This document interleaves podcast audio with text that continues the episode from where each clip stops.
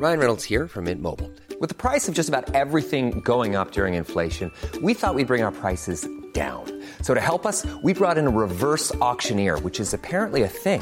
Mint Mobile unlimited premium wireless. Ready to get 30, 30, bit to get 30, bit to get 20, 20, 20, bit to get 20, 20, bit to get 15, 15, 15, 15 just 15 bucks a month. So, Give it a try at mintmobile.com slash switch. $45 upfront for three months plus taxes and fees. Promo for new customers for limited time. Unlimited more than 40 gigabytes per month. Slows. Full terms at mintmobile.com. C'est News, il est 6h. Merci d'être avec nous à la une ce matin. Les tracteurs qui sortent à nouveau des exploitations. Les agriculteurs mènent des opérations de blocage à quatre jours du Salon de l'agriculture. Emmanuel Macron et Gabriel Attal reçoivent aujourd'hui la FNSEA et les jeunes agriculteurs. L'exécutif joue gros, nous dira Florian Tardif. A tout de suite, Florian. Un individu de 20 ans qui lançait sur Internet des appels à la violence lors des émeutes de juin dernier échappe à la prison. Il a été condamné hier à de la prison avec sursis et à des travaux d'intérêt général. L'homme est centrafricain. Il était en attente d'un titre de séjour pour travailler en France. Des clients de la SNCF font la grève de la présentation du billet. Ils sont en colère contre les hausses de tarifs. On sera en direct avec l'un d'entre eux à 6h15. Le résistant communiste et arménien Misak Manouchian rejoindra demain les grands hommes de l'histoire au Panthéon. Marine Le Pen a fait savoir que contrairement à ce que souhaite Emmanuel Macron, elle sera bien présente à la cérémonie. La France croule sous les dettes, plus de 3 000 milliards d'euros. Bercy nous annonce 10 milliards d'économies, mais c'est une rustine sur une jambe de bois, nous dira Lomic Guillot. Est-ce qu'il faut raboter, tiens, les aides sociales Question que je vous poserai, Lomic. Le salon de l'agriculture va ouvrir ses portes samedi à Paris. Emmanuel Macron reçoit la FNSEA et les JA aujourd'hui.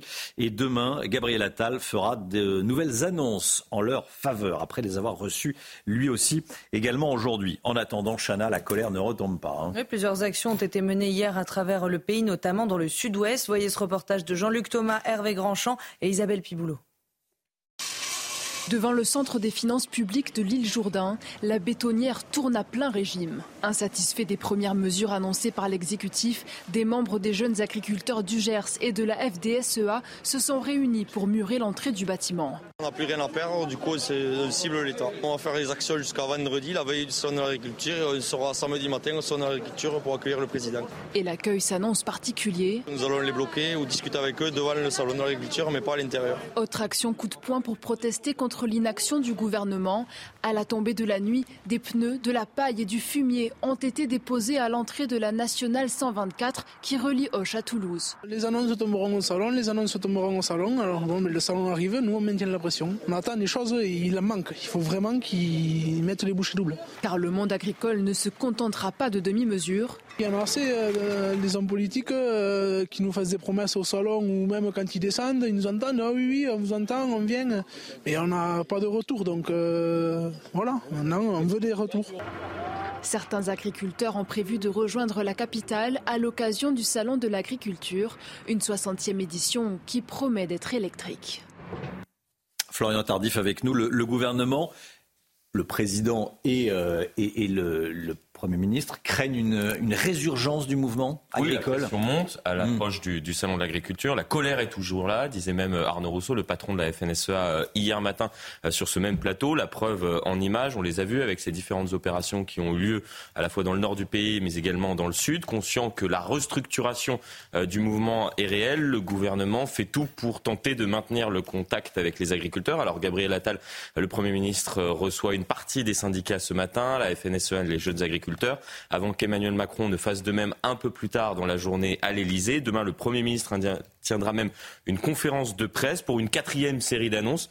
Très certainement, Romain, preuve s'il en fallait une, que l'exécutif effectivement redoute une résurgence de la mobilisation à l'approche du salon de l'agriculture. Merci Florian. Vous savez, sur euh, CNews, on ne lâche rien et on suit les dossiers. On est retourné à Annecy, sur le parking d'un lycée, envahi par des caravanes de gens du voyage. On vous en parlait la semaine dernière. Depuis, rien n'a bougé, Chana. Oui, les caravanes sont toujours là, installées euh, illégalement devant l'établissement euh, scolaire. Une nouvelle illustration de la difficulté en France de faire appliquer la loi. Tony Pitaro. C'est une occupation qui s'éternise sur le parking de ce lycée d'Annecy. Depuis plus de 15 jours, les gens du voyage refusent de partir malgré une mise en demeure adressée par la préfecture il y a une semaine, leur demandant de quitter les lieux sous 24 heures. Pour l'instant, aucun résultat. Nous avons contacté la préfecture de la Haute-Savoie. La situation a bien été prise en compte et l'évacuation aura lieu dans les meilleurs délais. Une situation bloquée qui inquiète les parents d'élèves. Les voitures peinent à se garer au milieu des caravanes. Les emplacements des cars scolaires sont occupés. Sur place, nous avons constaté des branchements sauvages sur les coffrets électriques. La semaine dernière, des cours de sport ont été annulés faute d'électricité dans les vestiaires. Les autorités pourraient profiter de cette période de vacances scolaires pour procéder à une évacuation par la force. Marine Le Pen assistera bien à la panthéonisation de Missak Manouchian demain, et ce, malgré les réserves d'Emmanuel Macron, qui avait déclaré que les forces d'extrême droite seraient inspirées, je cite, de ne pas être présentes. Chana. Missak Manouchian, un résistant communiste d'origine arménienne, avait été fusillé par les Allemands en 1944 au Mont-Valérien. Son incroyable parcours raconté par Mathieu Devez. Il est l'un des symboles de la résistance communiste et étrangère. Missak Manouchian entrera demain au Panthéon, 80 ans jour pour jour après son exécution. Une reconnaissance ultime pour cet ouvrier et poète arménien. Pour moi, l'entrée de Missak Manouchian au Panthéon, c'est l'entrée de, euh, de tous, ceux, tous ces étrangers méconnus, inconnus, anonymes, euh, qui sont morts pour la France. Il y a des gens euh, qui étaient étrangers, qui n'étaient pas euh, français par le sang reçu, mais qui sont devenus français par le sang versé. Rescapé du génocide arménien, Missak Manouchian se réfugie en France en 1925 et en 1943 il rejoint la résistance communiste où il s'illustre dans les rangs des francs-tireurs et partisans main-d'œuvre immigrés, un réseau alors très actif à Paris. Il y fonde le groupe Manouchian. Dans ce groupe de résistants autour de Manouchian, il y avait des Espagnols, des Italiens, des Polonais, des Tchèques, des Hongrois, des Roumains. Ils étaient tous unis pour des valeurs communes. Liberté, démocratie, progrès social. Et peut-être pour moi le plus important, la lutte contre tous les racismes. En novembre 1943, Missak Manouchian est arrêté. Durant son procès, les nazis placardent dans la capitale une affiche rouge avec les photos des dix membres du groupe Manouchian. Le 21 février 1944, âgé de 37 ans, Missak Manouchian est fusillé avec ses camarades au Mont Valérien. Cette histoire à présent dont euh, je voulais vous parler ce matin, euh, euh, je vous l'ai dit dans les titres, un jeune homme centrafricain de 20 ans qui avait incité pendant les émeutes de juin et, juillet dernier, qui avait incité sur les réseaux à commettre des, violences à Brest en juin dernier, échappe à la prison ferme. Il est passé en jugement hier prison ferme que réclamait la, la procureure. Maxime Leguet avec nous. que sait-on de ce jugement et de ce qui s'est passé, Maxime? Oui, Romain, eh bien, le jeune homme en question est présenté comme euh, un influenceur TikTok. Il a été condamné à 12 mois de prison avec euh, sursis probatoire pour avoir incité à commettre des émeutes à Brest en juin dernier. Il avait appelé à s'en prendre manifestement et de manière violente aux policiers. C'était le 29 juin 2023 sur une boucle Snapchat et euh, Telegram. Euh, il est soupçonné par les policiers d'avoir été le coordonnateur de ces euh, émeutes de Brest. Son casier judiciaire est vierge. Le jeune homme avait fui son pays en pleine guerre civile. Il n'était pas connu des euh, services de police. Il voulait avoir les papiers et la nationalité française. Avec une condamnation judiciaire, ça va être compliqué, lui a fait remarquer le euh, président, lui reprochant de cracher dans, la soupe. Oui, c'est l'expression utilisée par le, président du, tribunal. Voilà, c'est un jeune homme qui était arrivé en France à 9 ans, hein, ce que vous nous disiez, de, Centrafrique. Euh, son pays était en guerre civile et, en juin dernier, donc, il attendait un titre de séjour pour travailler en, France. Il y a peut-être mieux pour, s'intégrer dans, oui, il n'a pas fait une, dans un pays. impression, disons. Merci beaucoup Maxime. Maxime Leguet. En pleine période de vacances scolaires, les touristes sont privés de la Tour Eiffel. Elle était fermée hier à cause d'une grève du personnel qui dénonce une mauvaise gestion financière de la part de la mairie de Paris. La mairie de Paris qui gérerait très mal la Tour Eiffel. Une assemblée générale doit se tenir dans la matinée pour décider de la suite euh, du mouvement. En attendant, cette grève a fait de nombreux déçus, comme nous l'explique Audrey Berthaud. Des touristes déçus devant une tour Eiffel inaccessible ce lundi. À quelques mois seulement des Jeux olympiques de Paris et en pleine période de vacances scolaires, la tour Eiffel est restée fermée en raison d'une grève reconductible. Un coup dur pour les visiteurs, parfois venus de très loin. Ce n'est pas la première fois que nous venons ici. Nous étions là pour notre lune de miel et l'idée c'était de revenir en France 15 ans plus tard avec nos enfants et nous ne pouvons pas venir aujourd'hui. Donc c'est vraiment décevant. C'est fermé au public parce qu'ils disent qu'ils sont en grève. C'est dommage parce qu'on vient juste pour trois jours et on ne va pas pouvoir y aller. En cause, une grève des salariés qui dénoncent une mauvaise gestion financière du monument par la municipalité. Dans leurs revendications, CGT et FO demandent à la ville d'être raisonnable au niveau de ses exigences financières. C'est une vieille dame qui a 135 ans.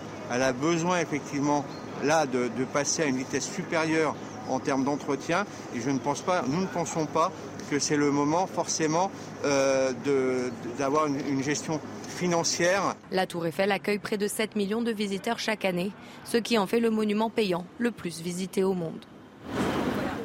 Voilà, et écoutez ce que dit l'adjoint écologiste Dan Hidalgo en charge du tourisme à Paris quand on l'interroge sur les pickpockets et notamment les vols commis par des adolescentes des, pays de l'Est avec des fausses pétitions.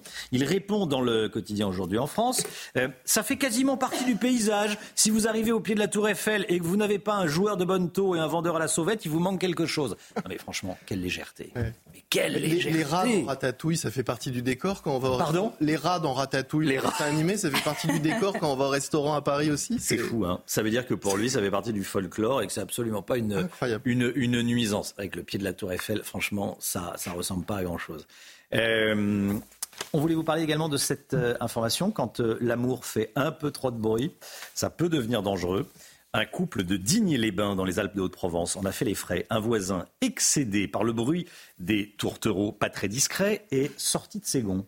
Oui, il s'est rendu au domicile du couple armé euh, d'une machette de 50 cm hein, quand même. Le quinquagénaire comparaissait hier au tribunal correctionnel de Digne. C'était juste pour les impressionner, euh, a-t-il dit, euh, pour se défendre. Il a quand même été condamné à six mois de prison avec sursis. Alors, ce qu'on peut dire aussi, c'est que visiblement, ce couple de Digne n'est pas concerné par le dernier sondage IFOP dont on vous parlait. Euh, qui révèle que les Français font de moins en moins l'amour. La Croix en fait ça une ce matin, vous le voyez. Le journal titre Ils s'aiment sans faire l'amour. Les écrans et le respect du consentement seraient en cause. Voilà, il y, en a, y en a certains qui font augmenter la moyenne hein, à, eux seuls. À, Digne-les-Bains, à eux seuls, voilà, visiblement en grande forme. Bon, merci beaucoup, Chana. Restez bien avec nous. Colère des usagers de la SNCF.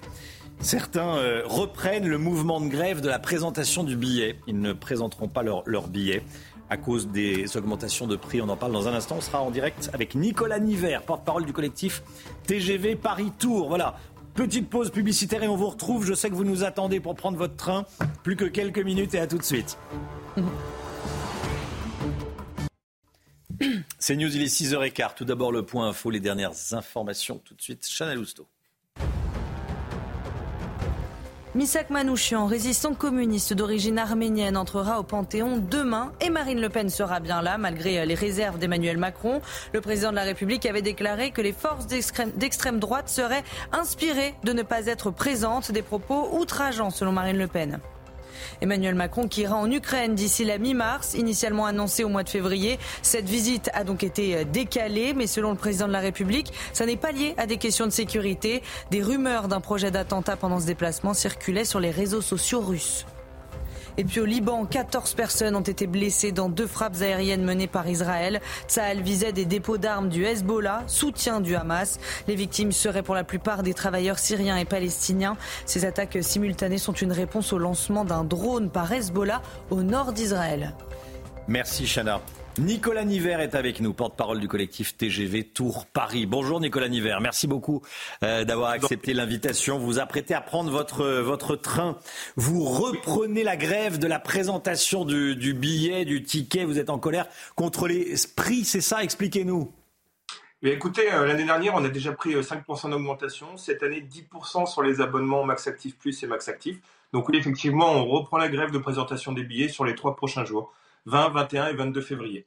Alors présentez-nous, hein, Max Active et Max Active Plus, c'est des abonnements en fait, TGV C'est ça, ce sont des abonnements qui permettent, euh, pour ma part, par exemple, de prendre le train deux à trois fois par semaine pour me rendre euh, au travail sur Paris. Et en plus de cette augmentation, aujourd'hui, ils ont changé les conditions d'utilisation. On ne peut plus avoir de flexibilité et de prendre le train quand on le souhaite pour changer de train, prendre plus tôt ou plus tard. Donc, euh, une augmentation avec une perte de service. Alors vous, par exemple, vous payez combien par, par mois? Vous habitez à Tours, vous travaillez certains jours à Paris, vous payez combien par mois? Eh ben, écoutez, l'année dernière, je payais 331 euros par mois. Euh, et cette année, avec l'augmentation, je suis passé à 364 euros par mois. Ah, c'est un budget, hein C'est un sacré budget. un sacré budget pour aller travailler. Ah, et pour aller travailler, c'est euh, si on est c'est quasiment le, prix de la location d'un petit studio, on va dire. Un tout... Bon, euh, vous vous levez à quelle heure, tiens, pour aller travailler à Paris quand vous habitez, alors que vous habitez à Tours? Eh ben, je me lève à 5h30 pour prendre le train de 6h54. D'accord. Et vous, arrivez à la, vous, arrivez à Paris à quelle heure? J'arrive à Paris à 8h05 et à 8h30, je suis au bureau. Et à 8h30, vous êtes au bureau. C'est un mouvement, euh, c'est un mouvement national, hein oui, c'est un mouvement national. C'est des abonnements que vous pouvez retrouver sur plusieurs lignes. Par exemple, vous pouvez les retrouver sur Paris-Lille, Paris-Reims, donc avec euh, des tarifs qui sont différents, mais qui permettaient avant d'avoir la même flexibilité. Je vous donne un exemple. Une réunion qui se termine un peu plus tard, le train de 18h30, vous ne pouvez pas le prendre. Aujourd'hui, le train est complet, vous ne pouvez pas changer votre billet, vous ne pouvez pas monter dans le train, et donc vous restez à quai. Et, elle est là la problématique. C'est aujourd'hui la SNCF qui est une entreprise qui augmente ses coûts, mais qui euh, donne une perte de, de service. Et c'est pour ça qu'on est tous fatigués de, ces augmentations d'année en année, en fait. Bah oui, je vous, euh, je vous comprends. Euh, merci beaucoup hein, d'avoir euh, d'avoir témoigné. Bon courage. bon, et vous, petite question supplémentaire. Ça, ça, ça, permet d'avoir une, une, belle vie, de vivre à Tours et de travailler à Paris. Ça vaut le coup? Oui, oui, oui, ça vaut le coup. je pense que la plupart des abonnés choisissent ces allers-retours pour ce confort de vie. Bon, bah très bien. Bah écoutez, euh, bon courage. Merci d'avoir euh, d'avoir témoigné. Voilà, et vous 6h18, euh, vous avez 36 minutes pour pour attraper votre votre TGV. J'espère que vous l'aurez. Très bonne journée à vous. Merci beaucoup, Nicolas Niver. Merci d'avoir d'avoir témoigné. C'est vrai que ça, il y, en a beaucoup qui font le le trajet entre une ville autour de la capitale ou autour d'une autre grande ville. Hein. Ça marche avec Lyon, ça marche avec, euh, avec Marseille, ça marche avec Toulouse euh, également. Allez, dans un instant, on va euh, parler des économies. Vous savez que Bercy, Bruno Le Maire, veut faire 10 milliards d'euros d'économies. Mais est-ce que c'est assez? En réalité, la situation est très compliquée, très très compliquée idéalement, il faudrait euh, taper dans le, dur. Est-ce qu'il faudrait raboter certaines aides sociales? Tiens, on va voir combien ça pourrait rapporter. En tout cas, combien ça pourrait nous, éviter de, dépenser. On verra ça avec le Guillaume. A tout de suite. Est-ce qu'il faut raboter certaines aides sociales? On en parle avec le Guillaume. Votre programme avec Domexpo. 4 villages en Ile-de-France, 50 maisons à visiter pour découvrir la vôtre. Plus d'infos sur domexpo.fr. Retrouvez votre programme avec Gum, numéro 1 du brossage entre les dents pour éviter de voir la note de la France dégradée autant que nos finances. Bruno Le Maire semble avoir paré au plus urgent en rabotant de 10 milliards d'euros les dépenses de l'État pour cette année. Vous nous dites, le Guillot, qu'il y a des dépenses bien plus importantes à revoir. Oui, en effet, Romain, alors que nous avons 3 000 milliards de dettes, nous avons toujours un des systèmes d'aide les plus généreux au monde. On prend d'un côté des sommes folles aux Français qui bossent, qu'on redistribue de l'autre, parfois sans réel contrôle. Alors en moyenne, hein, chaque Français touche un peu plus de 12 000 euros d'aide par an contre 10 000 ailleurs en Europe. Ça engloutit un tiers du PIB, des centaines de milliards d'euros par an. Les aides au logement, c'est près de 16 milliards d'euros par an. Le montant des APL, il a quadruplé en 40 ans. Et pour quel résultat? Eh bien, on n'a jamais eu autant de mal à se loger.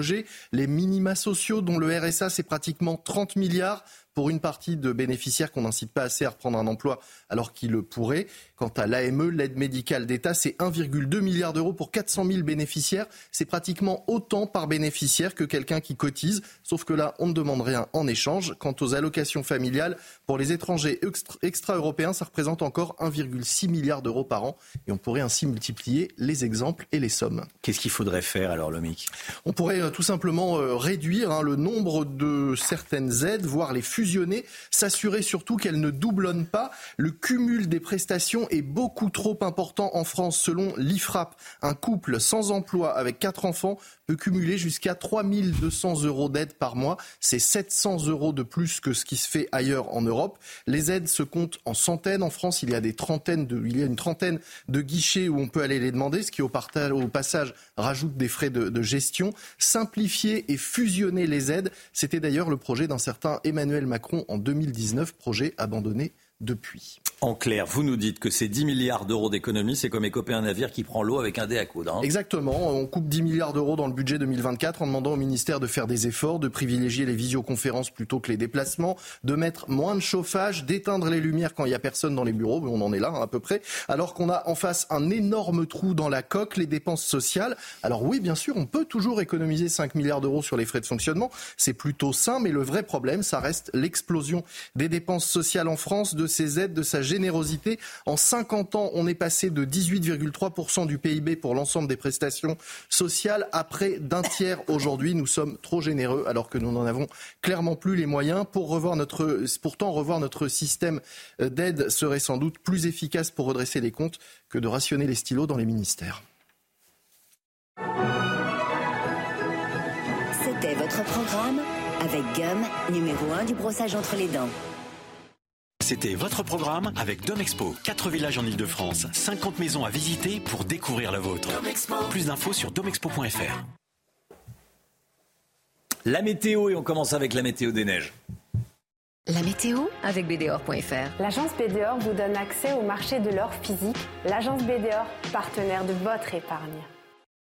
Place à présent à votre météo des neiges où les conditions météo s'annoncent nuageuses en ce mardi matin, mais petit à petit le soleil sera de nouveau au rendez-vous, le tout dans des températures qui s'annoncent printanières avec en moyenne entre 0 et 6 degrés relevés du côté de Courchevel.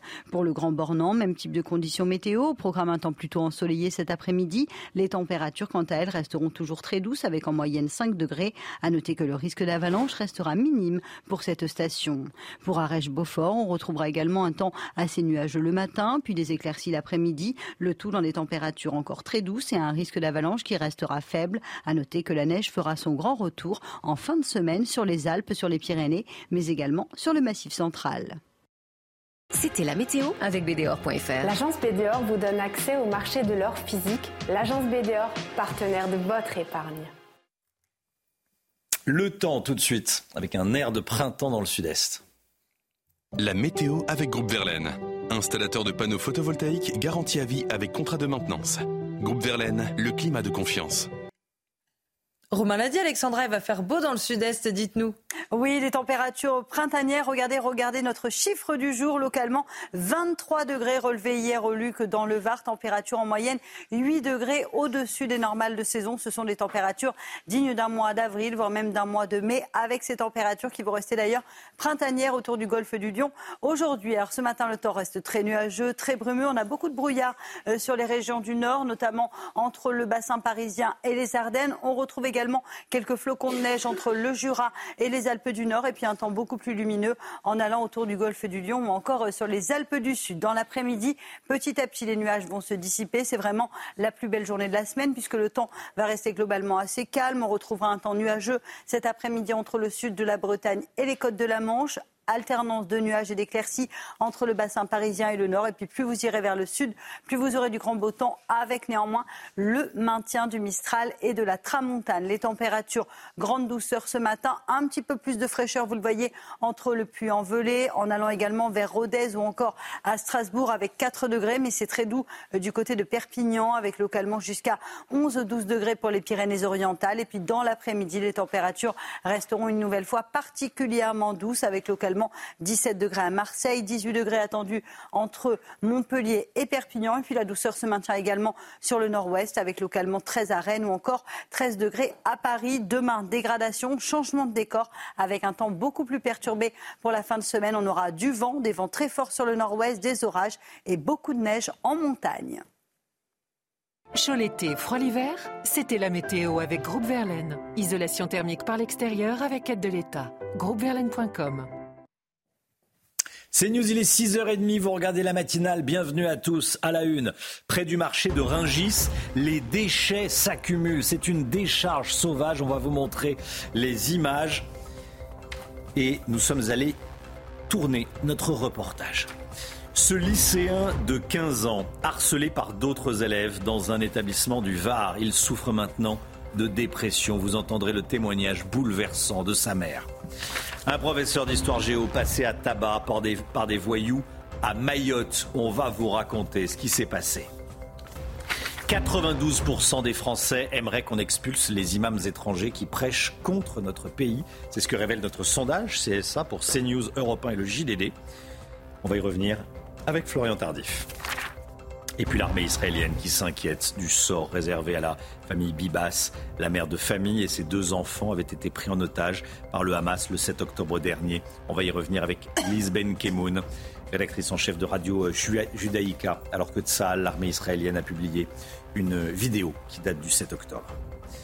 Une décharge sauvage juste à côté du marché de Rungis. Depuis plusieurs mois, les déchets s'accumulent et s'entassent. Chana. Il s'agit globalement de déchets euh, issus du bâtiment et de l'automobile, une situation qui exaspère les habitants mais aussi les professionnels. Reportage de Thibault Marcheteau. C'est une véritable décharge à ciel ouvert qui s'étend sur plusieurs dizaines de mètres. Située à proximité du marché de Ringis, où transitent des tonnes de denrées alimentaires, des déchets en tout genre, souvent issus du bâtiment ou de l'automobile. Pour les passants, la situation est intolérable. Je pense que les gens, c'est à l'abri de, des, regards, il n'y a personne qui regarde ici, et les gens, ils jettent leurs conneries. Et euh, ils voient qu'il y a déjà des poubelles, qu'est-ce qu'ils font? Ils ajoutent leurs poubelles par-dessus, et ça, fait en fait, euh, ça fait euh, effet boule de neige. Dans cette zone artisanale, des travailleurs comme Chris constatent des déchets qui s'entassent, semaine après semaine.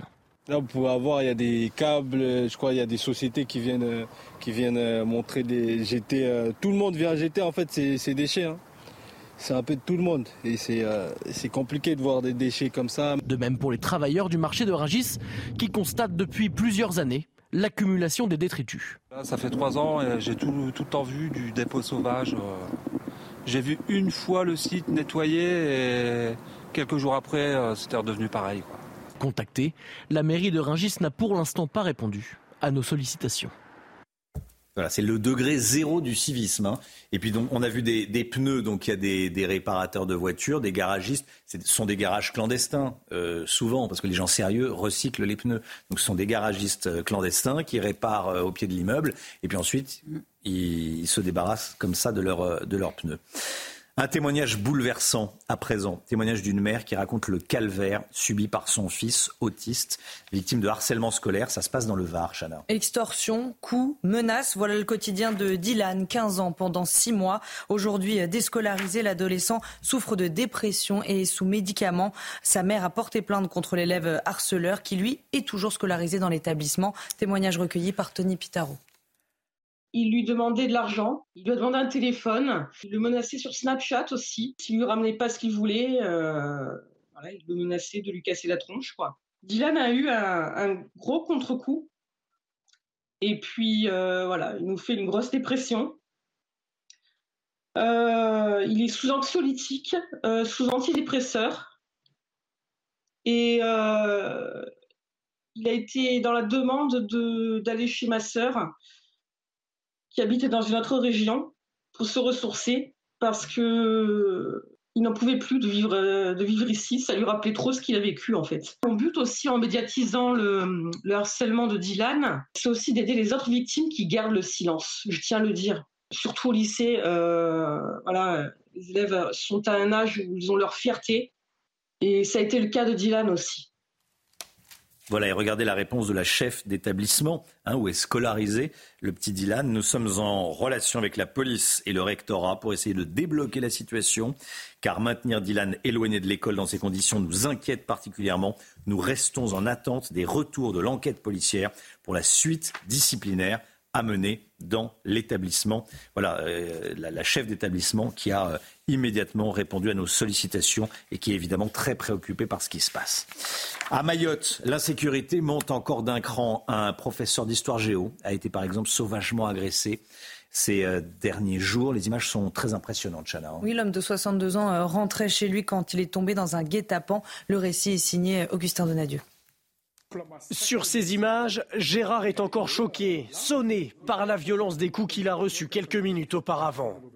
Professeur d'histoire-géographie sur l'île de Mayotte où il réside depuis 14 ans, c'est sur le chemin de son lycée le 29 janvier dernier en fin de matinée qu'il est attaqué, passé à tabac par des voyous, puis dépouillé par une bande de jeunes de 10 à 13 ans. Son frère, qui peine à joindre les secours, interpelle le préfet. Monsieur le préfet, donc euh, mon frère, il est là, donc ils l'ont agressé, ils ont tout simplement saccagé sa voiture, et, euh, là, il perd son sang, on appelle mais tout le monde, personne ne veut venir, personne ne veut venir. L'homme de 62 ans qui se verra prescrire 20 jours d'ITT souffre d'un enfoncement de la boîte crânienne, d'un traumatisme crânien, d'une baisse de l'audition et d'un trou dans le bras dû à une barre de fer. Oui, c'est la barre de fer. La barre de fer est dans la voiture. Donc, il ne faut pas toucher la barre de fer parce qu'il y a leur ADN. Cette agression, aussi violente qu'elle est, n'est pas exceptionnelle pour ce policier local. Ce professeur a subi euh, ce que malheureusement, ce que bon nombre de, personnes subissent sur, sur ces territoires. C'est-à-dire qu'il est tombé sur, euh, sur un guet-apens, sur euh, des individus qui, qui ont décidé d'en découdre. Mais ce genre d'agression, c'est quotidien ici, hein, sur, sur le territoire. Selon la dernière enquête de l'INSEE, 52% des Mahorais se sentent en insécurité dans leur quartier. Voilà, et on sera avec Amaury Bucco qui euh, nous, nous, racontera euh, en détail ce qui s'est passé et la situation à Mayotte. Il sera avec nous à 7h30. Plus de 9 Français sur 10 sont favorables à l'expulsion des imams étrangers qui prononcent des prêches anti-français. Chana 92%, c'est ce que révèle notre dernier sondage CSA pour CNews Europe 1 et le JDD. On vous parlait hier de cet imam tunisien du Gard qui a qualifié le drapeau tricolore de satanique sur les réseaux sociaux. Il plaide la maladresse alors que Gérald Darmanin demande son expulsion. Florian Tardif avec nous. Les, Français sont unanimes sur, cette question. Hein. Il faut expulser les imams qui ne sont pas français hein. et qui tiennent des discours anti-français. Oui, ils sont unanimes et constants puisqu'il y a deux ans, on leur avait posé euh, peu ou prou la même question. Ils avaient répondu à, 91% qu'ils étaient pour de telles expulsions et cela dépasse les clivages politiques. Hein. On le voit avec le sondage du jour. 88% euh, euh, des sympathisants de gauche sont pour ces expulsions et ça va jusqu'à 96% pour les sympathisants de droite. De quoi appuyer donc la politique politique du gouvernement qui est d'être intraitable sur ce sujet, puisqu'hier, euh, Gérald Darmanin expliquait qu'aucun appel à la haine ne restera euh, sans réponse. Les expulsions d'islamistes se sont d'ailleurs euh, multipliées ces dernières années, plus 26% par rapport à 2022. Reste que cette lutte est perfectible, puisqu'on le voit précisément avec ce cas. sans le signalement de l'élu du Gard, cet imam continuerait très certainement de prêcher comme il le faisait jusqu'alors en toute impunité. Merci beaucoup, Florian. Et vous, quand pensez-vous Est-ce que vous êtes choqué par ce qu'a dit cet imam? Et puis, euh, est-ce qu'il faut expulser les imams étrangers qui prononcent un prêche anti-français? Vous flashez le QR code et vous donnez votre avis. Vous connaissez le principe, c'est important. Tiens, à Bordeaux, une arnaque aux abonnements de transport en commun circule sur les réseaux sociaux, Chana. Hein. Une page Facebook propose un bon plan permettant de circuler sur l'ensemble du réseau bordelais pour 2,35 euros par an. Alors évidemment, c'est trop beau pour être vrai. C'est l'exploitant euh, du réseau de Bordeaux, TBM, qui a lancé l'alerte sur euh, X. Allez, restez bien avec nous. Dans un instant, on sera en direct avec Lisbeth Kemoun après euh, la diffusion par l'armée israélienne de la, de la vidéo datant du 7 octobre qui montre Shiri Bibas et son enfant de 4 ans et son bébé de, de 9 mois. Euh, image tournée par une caméra installée à Ragnones dans la, bande de Gaza. Comment réagissent les, Israéliens? Lisben Kemoun euh, sera en direct avec nous. À tout de suite.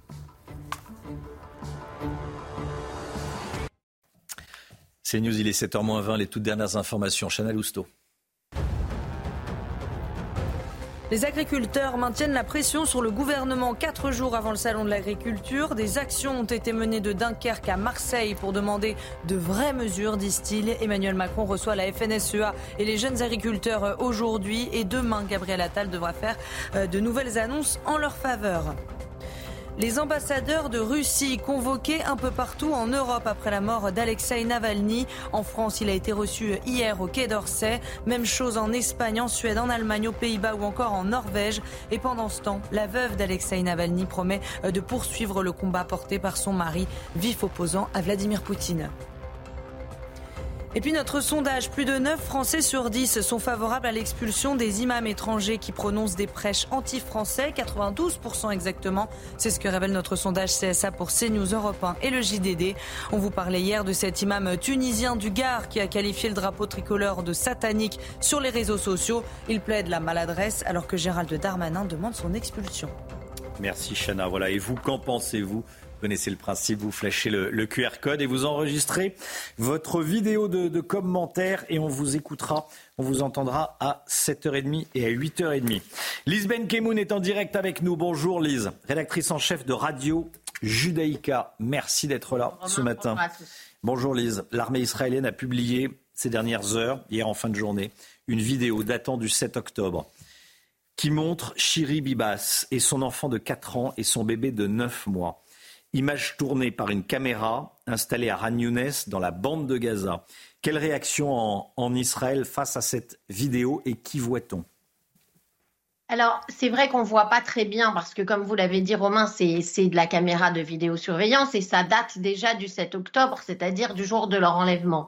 Euh, néanmoins, on voit que Chérie est recouverte d'un habit assez large, entourée de sept terroristes. Elle marche avec Ariel dans les bras et on ne voit pas le bébé Kfir, mais on imagine qu'il est euh, sous euh, l'habit en question, dans les bras de sa mère. Euh, évidemment, donc il y a la famille des otages d'abord qui ont réagi et qui ont autorisé l'armée israélienne à, partager euh, cette vidéo et ils ont dit à quel point ça leur déchire le cœur de voir euh, Chéri et ses enfants dans cet enfer. Euh, que leur famille entière a l'impression d'être détenue en, otage et qui lance un appel désespéré à la fois en Israël et dans le monde pour euh, les, les, les ramener chez eux.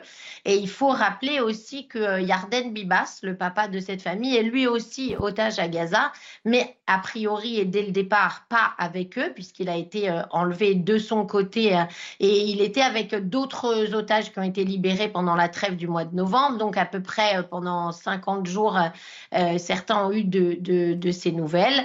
Et bien sûr, le Hamas avait aussi voulu lui dire dès le début que euh, ses fils et sa femme étaient morts et avait filmé sa réaction. Donc on voit bien là aussi que toute cette histoire d'image qui est filmée par le Hamas, c'est au centre d'une guerre psychologique. La famille Bibas, les Bibas, Lise, sont devenus les, symboles de la cruauté des terroristes du Hamas. et j'ai envie de dire, c'est le petit Kfir qui est devenu le symbole des symboles de la cruauté euh, de ces monstres. Bien sûr, Romain, parce que tout le monde comprend quand on dit oui, mais c'est un conflit politique, mais ils ont des excuses, mais en fait, pas du tout. Quelle excuse vous avez à détenir un bébé de 9 mois et maintenant de 1 an qui ne vous a rien fait? Quelle excuse vous avez à détenir des, vieilles dames qui sont malades? Quelle excuse vous avez à enlever des civils qui ne vous ont rien fait? Et donc, bien sûr que c'est un symbole et que tout le monde comprend que c'est la même cruauté que celle des terroristes du Bataclan ou, que celle euh, d'Al-Qaïda à l'époque. Donc, euh, oui, ils sont devenus des symboles. On dit aujourd'hui qu'ils ne sont pas aux mains du Hamas, d'une autre organisation moins connue qui pourrait être Kateb Moujahidine, mais c'est quand même le Hamas qui est censé être le responsable de leur sécurité. Et puis, bien entendu, ce qui est désespérant, c'est que ces images, elles datent du 7 octobre et depuis, on n'a aucune nouvelle. Et le porte-parole de Tsahal, Daniel Agari, hier, avait l'air de, dire que on n'avait pas forcément des très bonnes nouvelles, en tout cas de graves craintes sur le sort euh, à la fois du bébé, d'Ariel qui a 4 ans et de sa maman. Et on s'en étonne pas parce que quand on voit les témoignages des otages qui sont revenus des tunnels, euh, dans quel état est-ce qu'on peut imaginer qu'une maman seule avec un enfant de 4 ans et un bébé peut être? Lise, euh, quelles sont les, avancées sur le dossier des, otages? Quelles sont les dernières informations concernant les otages? Alors malheureusement, Romain, j'aimerais bien vous dire qu'il y a des avancées, mais pour l'instant, ce n'est pas le cas du tout. Euh, euh, évidemment, bon, ben, les négociations, elles continuent d'une certaine manière, mais c'est vrai qu'en Israël, on est un peu pessimiste en ce moment parce que, vu l'état du Hamas dans la bande de Gaza et le fait que ces chefs sont déconnectés euh, d'un certain nombre d'endroits sur le terrain, on se demande même si ces négociations, finalement, elles ont quelqu'un qui est capable de tenir ses promesses de l'autre côté, au bout du fil. Et donc, Benjamin Netanyahu dit qu'il faut faire pression pour le Qatar, sur le Qatar. Euh, les États-Unis disent qu'il faut peut-être faire autrement. L'Égypte rentre là-dedans. Pour l'instant, on n'est pas optimiste du tout en Israël. En plus, on sait déjà qu'il y avait au moins 30, voire peut-être jusqu'à 45 otages qui sont déjà morts. Donc là, je vous avoue qu'en ce moment, sur les avancées, on n'est pas, pas optimiste. Merci beaucoup. Merci euh, Lisbeth Kemoun. On vous retrouve euh, régulièrement. Merci beaucoup Lise. Les Comoriens, on va parler des, Comores et de Mayotte. Les Comoriens, donc au, nord de Mayotte, s'opposent à la fin du droit du sol à Mayotte, promise eh, par euh, Gérald Darmanin. Certains Comoriens vivent Hein, de, l'immigration euh, illégale. Donc si on leur dit qu'il n'y a plus d'intérêt au fait que les Comoriens passent vers, euh, vers Mayotte, forcément, ils font euh, et ils sont contre cette, cette annonce. Depuis que la France a annoncé un nouveau tour de vis contre l'immigration illégale, les barques restent à quai. Aminata Demphal et Isabelle Piboulot. Regardez. À 70 km de l'île de Mayotte, le village comorien de Kangani. Dernière étape pour des milliers de migrants africains qui tentent de rejoindre clandestinement le département français de Mayotte. Un risque que beaucoup sont prêts à prendre dans l'espoir d'une vie meilleure. Nous les Comoriens, nous vivons grâce à Mayotte puisque Mayotte est française. Si le droit du sol est supprimé, ce serait une régression même pour nous ici. J'ai un enfant né sur place qui aujourd'hui est âgé de 7 ans et qui est resté là-bas. Je voudrais que cet enfant bénéficie des avantages issus du droit du sol pour qu'il puisse vivre dignement. Ici, toute l'économie du village tourne autour de ces traversées. Mais depuis plusieurs semaines, des Mahorais en colère contre l'insécurité et l'immigration illégale érigent des barrages à Mayotte. Impossible donc pour les pêcheurs-passeurs comoriens de continuer leurs activités. Nous sommes pris en otage par des rebelles. On nous a imposé des droits de passage sans lesquels il n'est pas possible de transporter un malade à Mayotte ni de pêcher alors que nous vivions grâce à la mer. Avec ses écoles et ses hôpitaux, Mayotte continue de faire figure d'Eldorado pour de nombreux Comoriens, même si le territoire est actuellement le plus pauvre de France. Voilà, la situation sécuritaire est catastrophique à Mayotte, donc en France. Et on, verra ça avec euh, Amaury Bucco à, à 7h30. Regardez euh, le QR code, flashez-le plus que le regardez. Expulsez les, imams étrangers qui prononcent un prêche anti-français. Qu'est-ce que vous en pensez? Est-ce que vous êtes pour Est-ce que vous êtes contre? Vous flashez le QR code et vous enregistrez votre message. L'imam de Bagnols-sur-Cèze a été interrogé eh, par mes confrères de Midi Libre. Il plaide la maladresse. Il dit qu'il s'est un peu emporté. Bah, euh, je sais pas, quand on s'emporte, on n'est pas obligé de, dire pique-pente du drapeau français de la France. Mais c'est ce qu'il dit. C'est ce qu'il dit. Donc, euh, est-ce que vous le croyez ou pas Vous euh, flashez le QR code et vous enregistrez votre, votre point de vue. Dans un instant, la politique. On va revenir sur le plan d'économie annoncé par Bruno Le Maire, 10 milliards d'euros. Est-ce que c'est assez? Est-ce qu'il faut faire beaucoup plus? La France est-elle au bord de la faillite? On verra ça avec Florian Tardif dans un instant. A tout de suite. Bon réveil. 6h53, Florian Tardif, vous souhaitiez revenir ce matin, et je pense que vous avez raison, sur l'annonce de Bruno Le Maire d'un plan d'économie de 10 milliards d'euros. Une mesure lilliputienne, vous nous dites, face au mur de la dette, 3 000 milliards d'euros. Et oui, Bruno Le Maire nous dit quand on gagne moins, on dépense moins. C'est du bon sens. Nous sommes d'accord, monsieur le ministre. Sauf que cela fait des années que nous dépensons plus que ce que nous gagnons. Notre État est obèse. La France est championne du monde des impôts avec un taux de prélèvement obligatoire représentant 46% du PIB en 2022. Et pourtant, notre dette se creuse et cela nous coûte cher très cher, même en 2019, selon le projet de loi finance, avec 42 milliards d'euros. C'était le poids de la charge des intérêts de la dette, poste qui occupait la troisième place dans l'ensemble des dépenses euh, du euh, gouvernement, après donc l'enseignement scolaire et la défense. Et oui, notre troisième poste de dépense consiste peu ou prou à prendre des milliards et à les brûler parce que nous sommes plus cigales que fourmis. Alors, on va dans le mur, Florian. Oui, Romain, et comme la cigale, nous chantions et bientôt nous danserons. Pourquoi? Car la charge de la dette, j'en parlais euh, à l'instant, pourrait s'envoler ces prochaines années et atteindre jusqu'à 100 milliards d'euros par an, selon Agnès Vardier-Molinier. Si tel était le cas, c'est bien plus que des économies à la marge de 10 milliards d'euros qui seront nécessaires. Elle estime d'ailleurs qu'il faudrait programmer au moins 60 milliards d'économies par an, au moins à horizon 7 euh, ans. Par où commencer?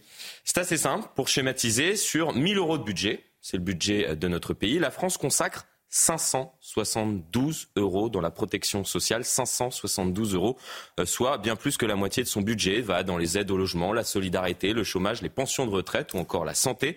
Et là encore, nous sommes les champions, les champions du monde. Globalement, les dépenses sociales représentent un tiers du PIB, un pognon de dingue, comme l'a synthétisé un certain Emmanuel Macron, le président de la République, c'était il y a quelques années, vous me direz oui, mais c'est un choix. La France est reconnue dans le monde entier euh, pour son modèle social protecteur, sauf qu'il y a 60 ans, eh bien, on dépensait deux fois moins, 15% à peine du PIB. Il est urgent d'agir, monsieur le ministre, de faire plus que de petites économies à la marge, 10 milliards d'euros. Sinon, tout comme les passagers du Titanic, nous sombrerons avec le navire, certes avec un verre de champagne à la main et avec une musique d'orchestre en fond, mais nous sombrerons. Hmm. Je pense que Bruno Le Maire, s'il vous entend, il est d'accord avec vous. Mais il vous dit. Pour avoir échangé avec lui, oui, il est d'accord. Bah, bien sûr. Mais euh, les Français sont tous d'accord pour faire des économies. Mais c'est chez le voisin. Tout le monde, hein, tout le monde, nous aussi autour de la table. Et il a des idées, le, euh, le ministre de l'économie. Il a des, quelques idées. Comme Quelques idées. On parlait des appels tout à l'heure.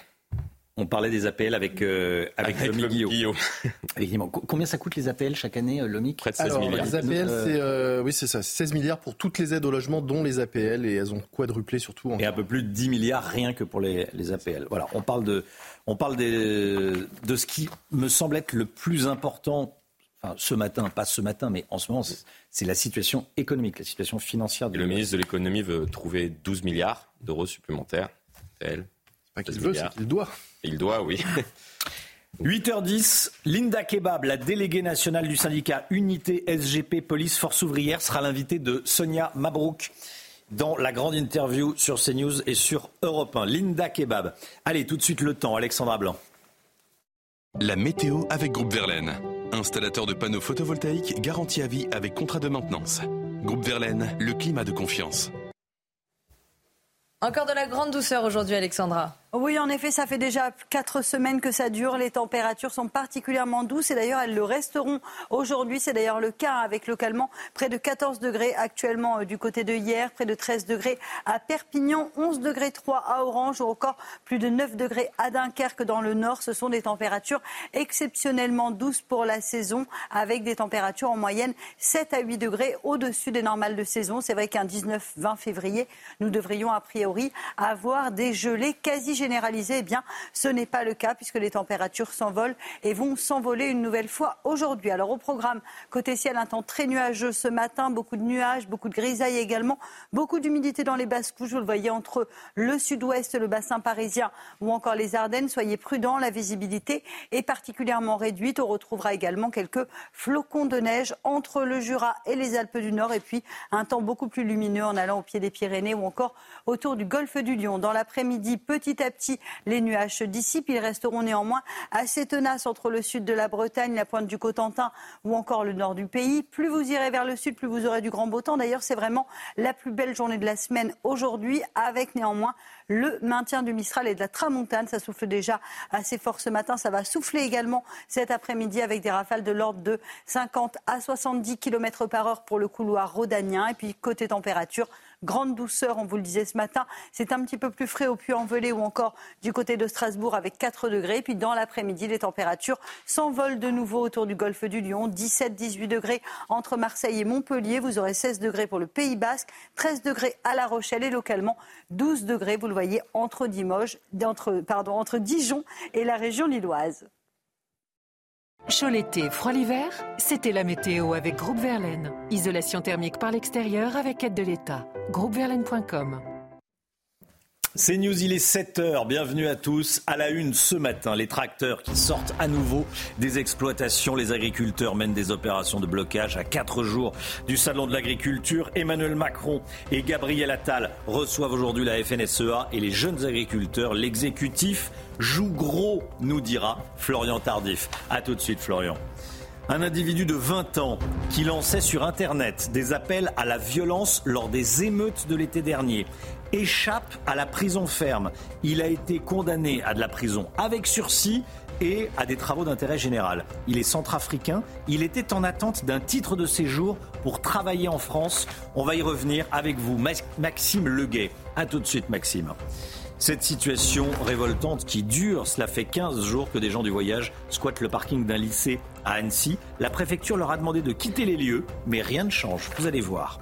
92% des Français aimeraient qu'on expulse les imams étrangers qui prêchent contre notre pays. C'est ce que révèle notre sondage CSA pour CNews Europe 1 et le JDD.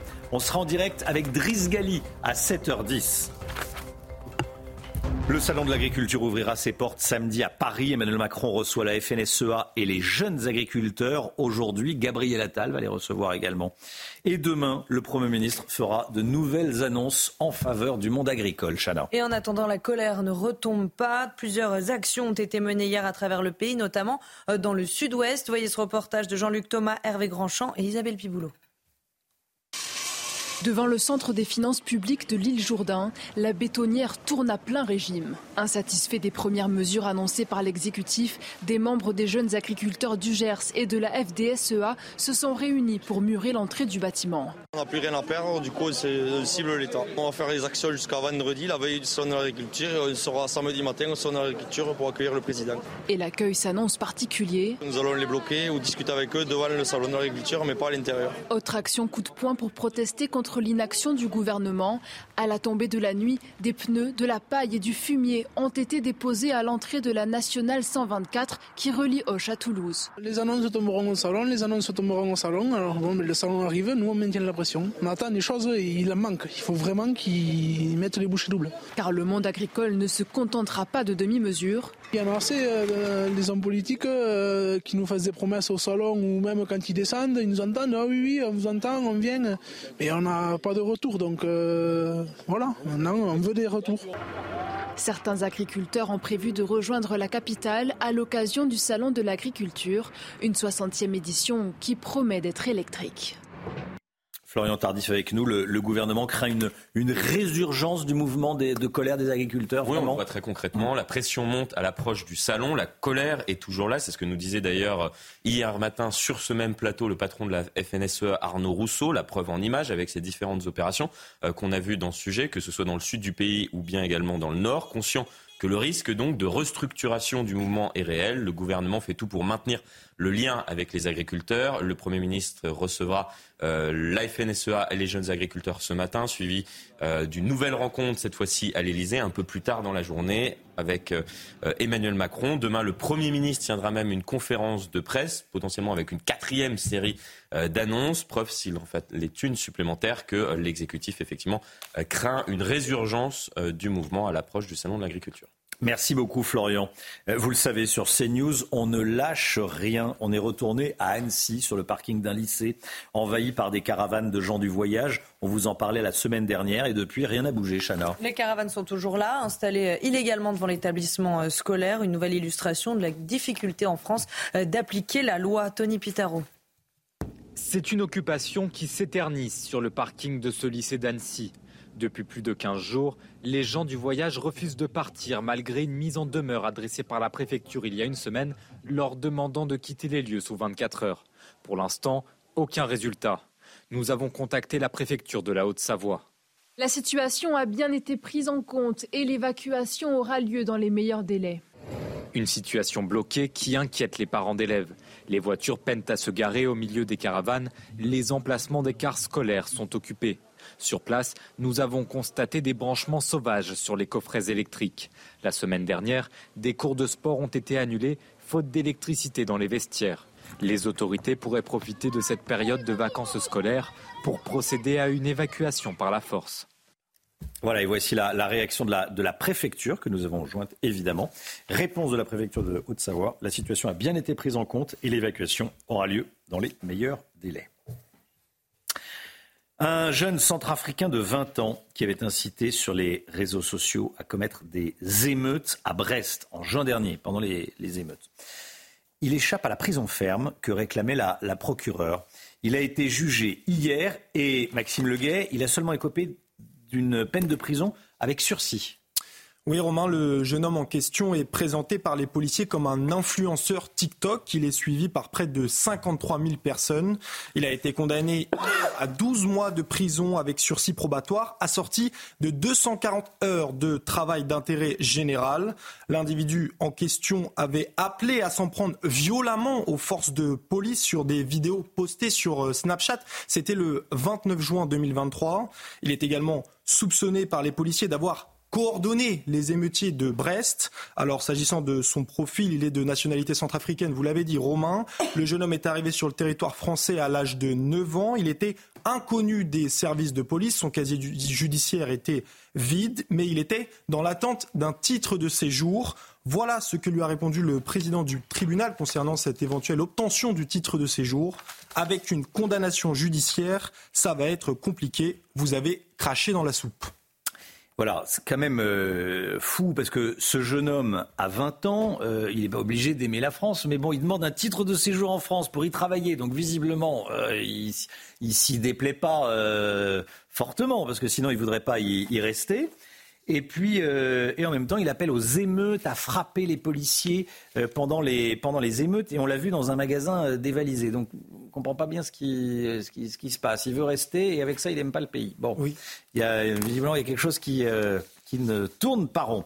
Allez, on va partir à la, à la Tour Eiffel, Chana. Hein, la Tour Eiffel, euh, grève à la Tour Eiffel. Les touristes sont évidemment très, très déçus. Oui, puisqu'on est en pleine période de vacances bah scolaires, donc des touristes, il y en a beaucoup euh, dans la capitale. La Tour Eiffel était fermée hier à cause euh, d'une grève du personnel qui dénonce une très mauvaise gestion financière de la mairie de Paris. Une assemblée générale doit se tenir dans la matinée pour déterminer la suite du mouvement. En attendant, cette grève a fait de nombreux déçus, comme nous l'explique Audrey Berthaud. Des touristes déçus devant une tour Eiffel inaccessible ce lundi. À quelques mois seulement des Jeux Olympiques de Paris et en pleine période de vacances scolaires, la tour Eiffel est restée fermée en raison d'une grève reconductible. Un coup dur pour les visiteurs, parfois venus de très loin. Ce n'est pas la première fois que nous venons ici. Nous étions là pour notre lune de miel et l'idée c'était de revenir en France 15 ans plus tard avec nos enfants et nous ne pouvons pas venir aujourd'hui. Donc c'est vraiment décevant. C'est fermé au public parce qu'ils disent qu'ils sont en grève. C'est dommage parce qu'on vient juste pour trois jours et on ne va pas pouvoir y aller. En cause, une grève des salariés qui dénoncent une mauvaise gestion financière du monument par la municipalité. Dans leurs revendications, CGT et FO demandent à la ville d'être raisonnable au niveau de ses exigences financières. C'est une vieille dame qui a 135 ans. Elle a besoin effectivement là de, passer à une vitesse supérieure en termes d'entretien. Et je ne pense pas, nous ne pensons pas que c'est le moment forcément euh, d'avoir une, gestion financière. La Tour Eiffel accueille près de 7 millions de visiteurs chaque année, ce qui en fait le monument payant le plus visité au monde. Voilà, comme c'est une grève reconductible, il y aura vote aujourd'hui pour euh, savoir si la, Tour Eiffel reste fermée aujourd'hui ou pas. Quand l'amour fait un peu trop de bruit, ça peut devenir dangereux. Un couple de Digne-les-Bains dans les Alpes de Haute-Provence en a fait les frais.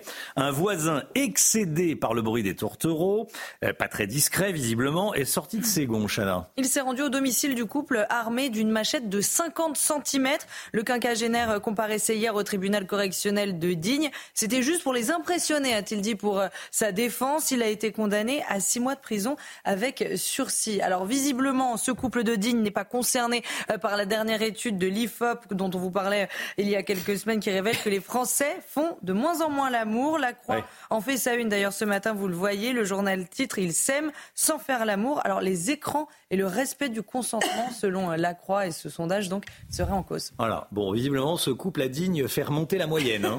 oui c'est vrai. À lui, à lui tout seul, voilà. surtout. Et pardon Monter surtout le niveau sonore. Et le niveau sonore, visiblement. Bon, merci Lomique pour cette, cette, cette, précision. Voilà, j'aime votre goût de la, de la précision. Au décibel, au décibel près. Au décibel près. Allez, euh, l'imam tunisien de Bagnols-sur-Cèze, dans le Gard, plaide la maladresse après avoir attaqué le drapeau français. On en a beaucoup parlé hier matin, bien sûr. 92% des Français estiment qu'il faut expulser les imams étrangers qui prononcent un prêche anti-français. Vous euh, flashez le QR code qui apparaît à l'écran, vous enregistrez votre vidéo.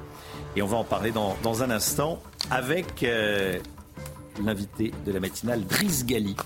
Driss Gali, essayiste, et qui sera avec nous dans un instant. À tout de suite. C'est News 7h15. Tout d'abord le point info, les toutes dernières informations. Chana Lousteau. Emmanuel Macron ira en Ukraine d'ici la mi-mars, initialement annoncé au mois de février. Cette visite a donc été euh, décalée, mais selon le président de la République, ça n'est pas lié à des questions de sécurité. Des rumeurs d'un projet d'attentat pendant ce déplacement circulaient sur les réseaux sociaux russes. Et puis au Liban, 14 personnes ont été blessées dans deux frappes aériennes menées par Israël. Tsahal visait des dépôts d'armes du Hezbollah, soutien du Hamas. Les victimes seraient pour la plupart des travailleurs syriens et palestiniens. Ces attaques simultanées sont une réponse au lancement d'un drone par Hezbollah au nord d'Israël. Sondage CSA pour CNews Europe 1, le JDD. Faut-il expulser de France sans recours possible les imams étrangers? Qui prononcent des prêches anti-français Vous dites oui à 92%, et puis je vous demande de, vous prononcer si vous le souhaitez. Vous fléchez le QR code et on entendra vos, réponses à 7h30. Euh, on est avec Driss Gali. Bonjour Driss Gali. Vous venez d'écrire le livre Une contre-histoire de la colonisation française qui est sorti en, le mois dernier. Merci d'être avec nous.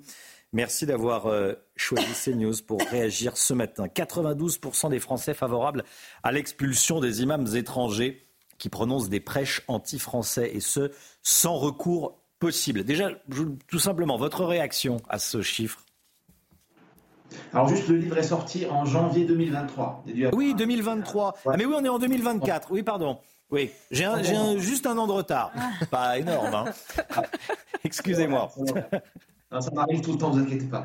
Bah, la, réaction, euh, c'est que grâce à, grâce à Dieu, la plupart des gens euh, comprennent que 2 plus 2 font 4. C'est-à-dire que la plupart des gens vivent dans le réel et dans la logique euh, la, plus, la plus naturelle qui soit, la plus saine qui soit. si quelqu'un vient chez vous et prononce des prêches contre vous, votre, votre éradication, il n'a qu'à repartir. Donc je pense que les gens font le bon raisonnement. Oui, c'est-à-dire que euh, c'est simplement dire les personnes qui euh, sont en France, sont pas de nationalité française et qui disent bah, j'aime pas la France, bon bah c'est leur droit le plus strict, mais à un moment faut être euh, faut être cohérent avec avec ce qu'on pense. Certains étrangers que nous accueillons d'ailleurs détestent les, les Français. Comment expliquer cette attraction pour la France? Parce qu'il y a beaucoup de gens qui veulent venir en France et qui vient en parallèle, parfois bien sûr, d'une répulsion pour les Français. Il y a plusieurs phénomènes, c'est d'ailleurs assez, assez fascinant, il y en a au moins deux ou trois. Le premier, c'est qu'il y il y a souvent un choc de l'immigration. L'immigration, ce n'est pas facile. Euh, et une fois arrivé en France, il faut s'intégrer. C'est un véritable océan culturel souvent qu'il faut traverser. Puis à la vie, la vie est dure. Hein. Euh, les, amours, le travail, les promotions sociales et, tout ça. Et puis euh, souvent, il y a l'échec. Et d'où souvent on retourne les batteries vers la France et les Français. Hein, je, n'ai pas réussi dans mon immigration, qui est un projet de vie, hein, souvent, c'est le projet de la vie. Euh, souvent, eh ben, c'est à cause des Français, à cause du racisme, à cause de, la laïcité, à cause de je ne sais quoi, à cause de ces news, hein, diront certains, vous savez où ils sont, et, ainsi de suite. Et puis, il y, a, un deuxième phénomène très important aussi, euh, qui n'est pas individuel, c'est la civilisation. C'est-à-dire, on a beau se dire que nous sommes des citoyens du monde, on a beau dire ça, mais au fait, nous sommes, nous appartenons, malgré nous, c'est pas très démocratique, nous appartenons à une civilisation d'origine. Moi, j'appartiens à la civilisation marocaine, qui est aussi la civilisation maghrébine. Et cette civilisation, elle est en contentieux depuis 1400 ans. Je parle de l'Afrique du Nord et du monde arabe, pour être global, avec l'Europe, la chrétienté. C'est-à-dire que pour nous, je dis nous quand je parle des Marocains et des Arabes, vous êtes des chrétiens. Vous, en général, vous vous sentez plus chrétien. Mais nous, on parle des chrétiens. Et donc, il y a ce, euh, quand la vie, enfin, ça finit par ressortir et ça donne des, gens qui sont chez vous, mais que leur civilisation pousse contre vous. Hmm. C'est assez déprimant, mais, mais on peut s'en sortir, on peut, on, peut échapper au déterminisme. Oui. Les, difficultés que vous décriviez sur euh, euh, l'immigration et la, première génération, et ça c'est vrai que Arriver dans un pays euh, étranger, c'est très compliqué. Et ça, ça touche euh, tout le monde. Et, c'est vrai, ça doit être très très dur, effectivement. Après, ce qui, est embêtant, c'est quand ça se poursuit sur plusieurs générations. C'est vrai que la première génération, c'est dur. Parfois, on arrive sans argent. C'est effectivement très compliqué. Parfois, après, ça se poursuit sur, plusieurs générations.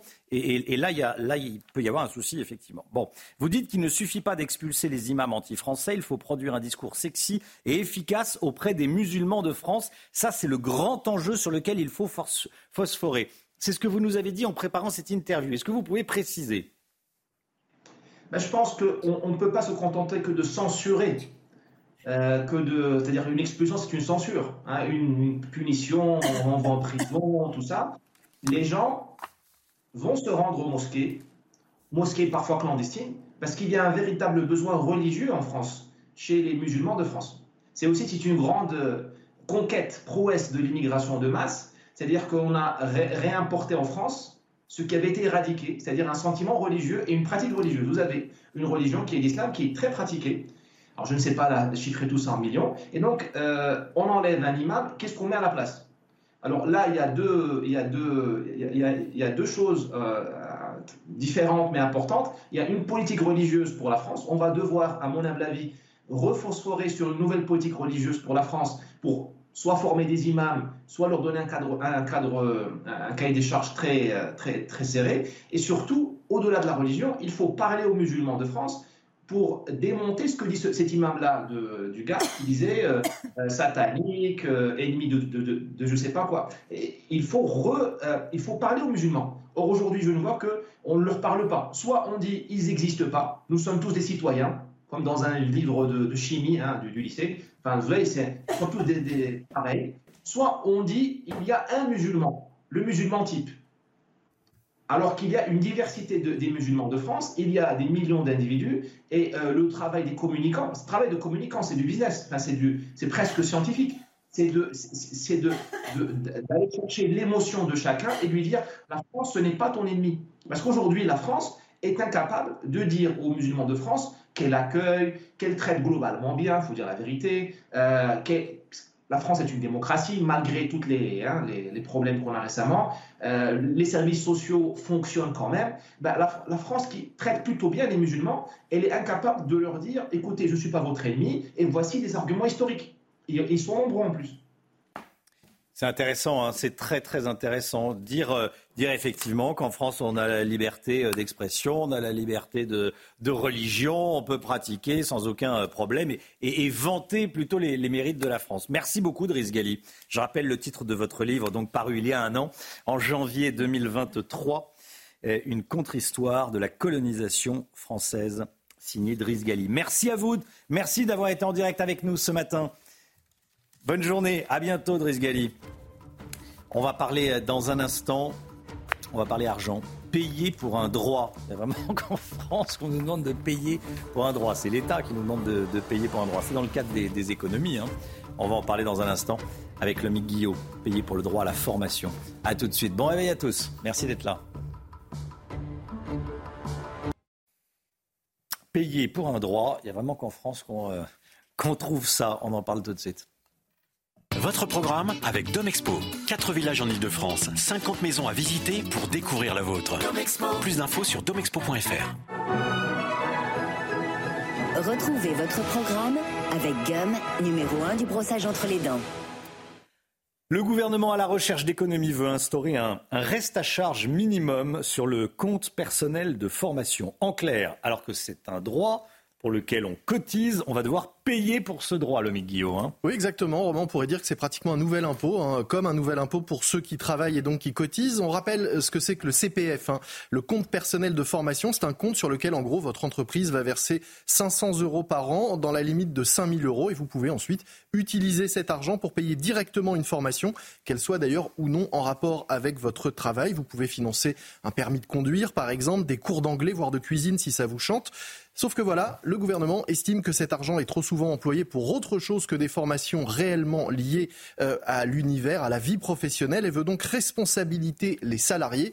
Mais attention, vous trompez pas, responsabiliser, responsabiliser, ça veut dire faire payer. Oui, combien exactement Eh bien, 10%, euh, c'est-à-dire 500 euros si vous utilisez tout l'argent qui est sur ce compte et qui, je le rappelle, est le vôtre. Hein. vous avez travaillé et cotisé pour. C'est un minimum en plus puisque la moyenne devrait plutôt être autour de 13% euh, de prélèvement. Mais cette mesure est censée rapporter 200 millions d'euros à l'État chaque année. C'est mmh. tentant quand on est à la recherche d'économies. Ça vous choque? Bah, euh, oui, parce qu'on euh, devrait pouvoir utiliser cet argent euh, comme bon nous semble. Alors, dans le cadre du CPF, évidemment, mais là, on va devoir payer pour pouvoir bénéficier de ce à quoi on a droit. Le gouvernement estime en effet qu'on utilise mal ces sommes. 17% des utilisateurs du CPF se payent des formations qui n'ont pas d'objectif professionnel. Mais à nouveau, c'est notre argent, on devrait pouvoir en faire euh, ce qu'on veut. Imaginez que tout d'un coup, le gouvernement s'intéresse à votre, euh, non pas compte euh, de formation, mais votre compte en banque, et qu'il décide de la façon dont vous utilisez votre argent. Par exemple, vous achetez des cigarettes, ben on va vous prélever un peu plus. Vous achetez des produits avec un mauvais Nutri-Score, on va vous prélever un peu plus parce que finalement, c'est pas bon pour votre santé. C'est en réalité une forme d'infantilisation, d'ingérence, hein, on peut le dire, dans la façon dont vous utilisez votre argent. Et tout ça est assez détestable. C'était votre programme avec Gum, numéro 1 du brossage entre les dents. C'était votre programme avec Domexpo. 4 villages en Ile-de-France, 50 maisons à visiter pour découvrir la vôtre. Plus d'infos sur domexpo.fr. Allez, le temps et on commence avec la météo des neiges. La météo avec BDOR.fr. L'agence BDOR vous donne accès au marché de l'or physique. L'agence BDOR, partenaire de votre épargne. Place à présent à votre météo des neiges où les conditions météo s'annoncent nuageuses en ce mardi matin. Mais petit à petit, le soleil sera de nouveau au rendez-vous, le tout dans des températures qui s'annoncent printanières avec en moyenne entre 0 et 6 degrés relevés du côté de Courchevel. Pour le Grand Bornand, même type de conditions météo, programme un temps plutôt ensoleillé cet après-midi. Les températures, quant à elles, resteront toujours très douces avec en moyenne 5 degrés. À noter que le risque d'avalanche restera minime pour cette station. Pour Arèche-Beaufort, on retrouvera également un temps assez nuageux le matin puis des éclaircies l'après-midi, le tout dans des températures encore très douces et un risque d'avalanche qui restera faible. À noter que la neige fera son grand retour en fin de semaine sur les Alpes, sur les Pyrénées, mais également sur le Massif central. C'était la météo avec BDOR.fr. L'agence BDOR vous donne accès au marché de l'or physique. L'agence BDOR, partenaire de votre épargne. Allez, il a fait chaud hier dans le, dans le Var, Alexandra Blanc. La météo, tout de suite. La météo avec Groupe Verlaine. Installateur de panneaux photovoltaïques garantie à vie avec contrat de maintenance. Groupe Verlaine, le climat de confiance. Alors Alexandra, il a fait chaud euh, dans le sud-est et plus particulièrement au Luc hier.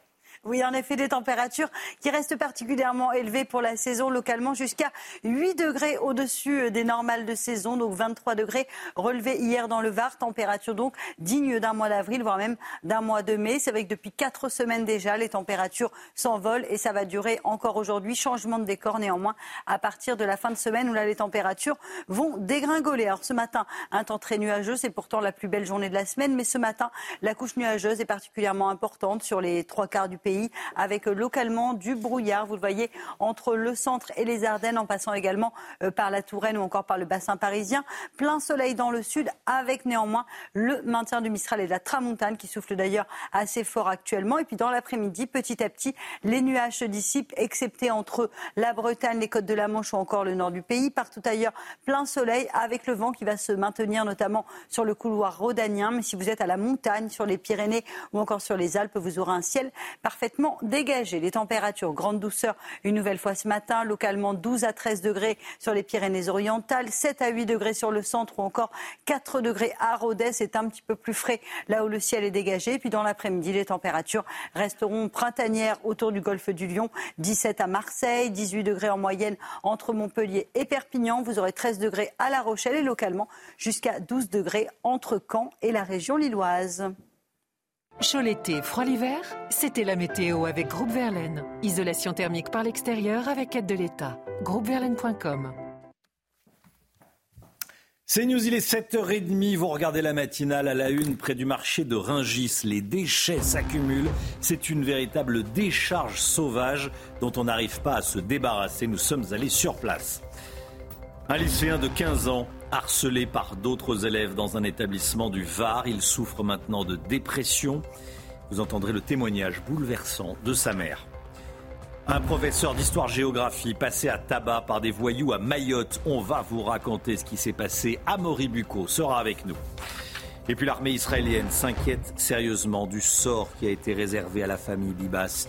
La mère de famille et ses deux enfants avaient été pris en otage par le Hamas le 7 octobre euh, dernier. On y reviendra avec Liz Benkemoun alors que l'armée israélienne a publié une vidéo datant, datant du 7 octobre. Une décharge sauvage juste à côté du marché de Ringis. Depuis plusieurs mois, les déchets s'accumulent et s'entassent, Chana. Il s'agit globalement euh, de déchets issus du bâtiment et de l'automobile, une situation qui exaspère les habitants mais aussi les professionnels. Reportage sur place de Thibault Marcheteau. C'est une véritable décharge à ciel ouvert qui s'étend sur plusieurs dizaines de mètres. Située à proximité du marché de Ringis, où transitent des tonnes de denrées alimentaires, des déchets en tout genre, souvent issus du bâtiment ou de l'automobile. Pour les passants, la situation est intolérable. Je pense que les gens, c'est à l'abri des, de, des, regards, il n'y a personne qui regarde ici, et les gens, ils jettent leurs conneries.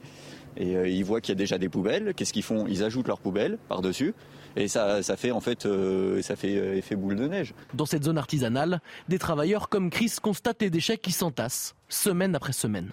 Là, vous pouvez voir, il y a des câbles, je crois, il y a des sociétés qui viennent, euh, qui viennent euh, montrer des jeter. Euh, tout le monde vient jeter en fait ces, déchets. Hein. C'est un peu de tout le monde et c'est compliqué de voir des déchets comme ça. De même pour les travailleurs du marché de Rungis qui constatent depuis plusieurs années l'accumulation des détritus. ça fait trois ans et j'ai tout, tout le temps vu du dépôt sauvage. J'ai vu une fois le site nettoyé et quelques jours après, c'était redevenu pareil. Contacté, la mairie de Ringis n'a pour l'instant pas répondu à nos sollicitations. Voilà, le degré zéro du civisme, franchement. C'est pour ça que je voulais qu'on en, parle ce matin. Puis souvent des, des, personnes qui travaillent euh, sans, sans, déclaration, hein, qui travaillent au, noir. Quoi, hein. euh, idem pour les, les, pneus, sont souvent des, garagistes clandestins. Ils réparent et puis après, ils ne savent pas quoi faire de, leurs pneus. Ils les mettent dans ces, dans ces décharges sauvages. Ceux qui travaillent sérieusement, euh, ils les recyclent, les pneus. Un témoignage bouleversant à présent, celui d'une mère qui raconte le calvaire subi par son fils autiste, victime de harcèlement scolaire. Ça se passe dans le Var, Chana. Extorsion, coups, menaces, voilà le quotidien de Dylan, 15 ans pendant 6 euh, mois. Aujourd'hui déscolarisé, l'adolescent souffre de dépression et sous médicaments. Sa mère a porté plainte contre l'élève harceleur qui, lui, est toujours dans l'établissement scolaire. Témoignage recueilli par Tony Pitaro. Il lui demandait de l'argent, il lui a demandé un téléphone, il le menaçait sur Snapchat aussi. S'il lui ramenait pas ce qu'il voulait, euh, il le menaçait de lui casser la tronche. Quoi. Dylan a eu un, gros contre-coup. Et puis, euh, voilà, il nous fait une grosse dépression. Euh, il est sous anxiolytique, sous antidépresseur. Et il a été dans la demande d'aller chez ma sœur qui habitait dans une autre région pour se ressourcer parce que il n'en pouvait plus de vivre, de vivre ici. Ça lui rappelait trop ce qu'il a vécu, en fait. Mon but aussi, en médiatisant le, harcèlement de Dylan, c'est aussi d'aider les autres victimes qui gardent le silence. Je tiens à le dire. Surtout au lycée, euh, voilà, les élèves sont à un âge où ils ont leur fierté. Et ça a été le cas de Dylan aussi. Regardez la réponse de la chef d'établissement. Nous sommes en relation avec la police et le rectorat pour essayer de débloquer la situation, car maintenir Dylan éloigné de l'école dans ces conditions nous inquiète particulièrement. Nous restons en attente des retours de l'enquête policière pour la suite disciplinaire à mener dans l'établissement. La situation est prise évidemment très au sérieux par la chef d'établissement qui nous a euh, fourni une, une, réponse avec qui on a échangé euh, par mail. Une arnaque euh, aux abonnements, aux faux abonnements de transport en commun à Bordeaux, Chana. Oui, une page Facebook propose un bon plan permettant de circuler sur l'ensemble du réseau bordelais pour 2,35 euros par an. Oui, c'est trop beau pour être vrai. C'est l'exploitant du réseau de Bordeaux, TBM, qui a lancé l'alerte sur X. On va parler à présent de ce qui se passe en, Israël. Saal a hum, diffusé hier soir des, images. Des images où l'on voit Shirbibas, euh, cette mère de famille qui a été enlevée avec euh, son enfant de 4 ans et le petit bébé euh, Kfir de quelques mois, seulement 9 mois.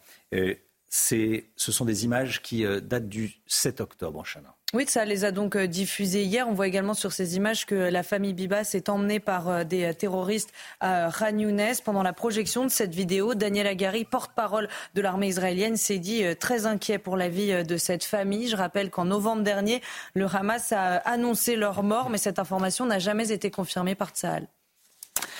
L'imam tunisien de Bagnols-sur-Cèze dans le Gard plaide la maladresse après avoir attaqué le, drapeau français. 92% des Français estiment qu'il faut expulser les imams étrangers qui prononcent un prêche anti-français. Et vous, qu'en pensez-vous? Vous flashez le QR code, on entendra vos réponses dans euh, quelques instants. Et puis on sera avec euh, Amaury agression d'un professeur à, Mayotte. Amaury Bucco, euh, la situation sécuritaire à Mayotte reste très compliquée. On va, vous allez nous raconter ce qui s'est passé. A tout de suite.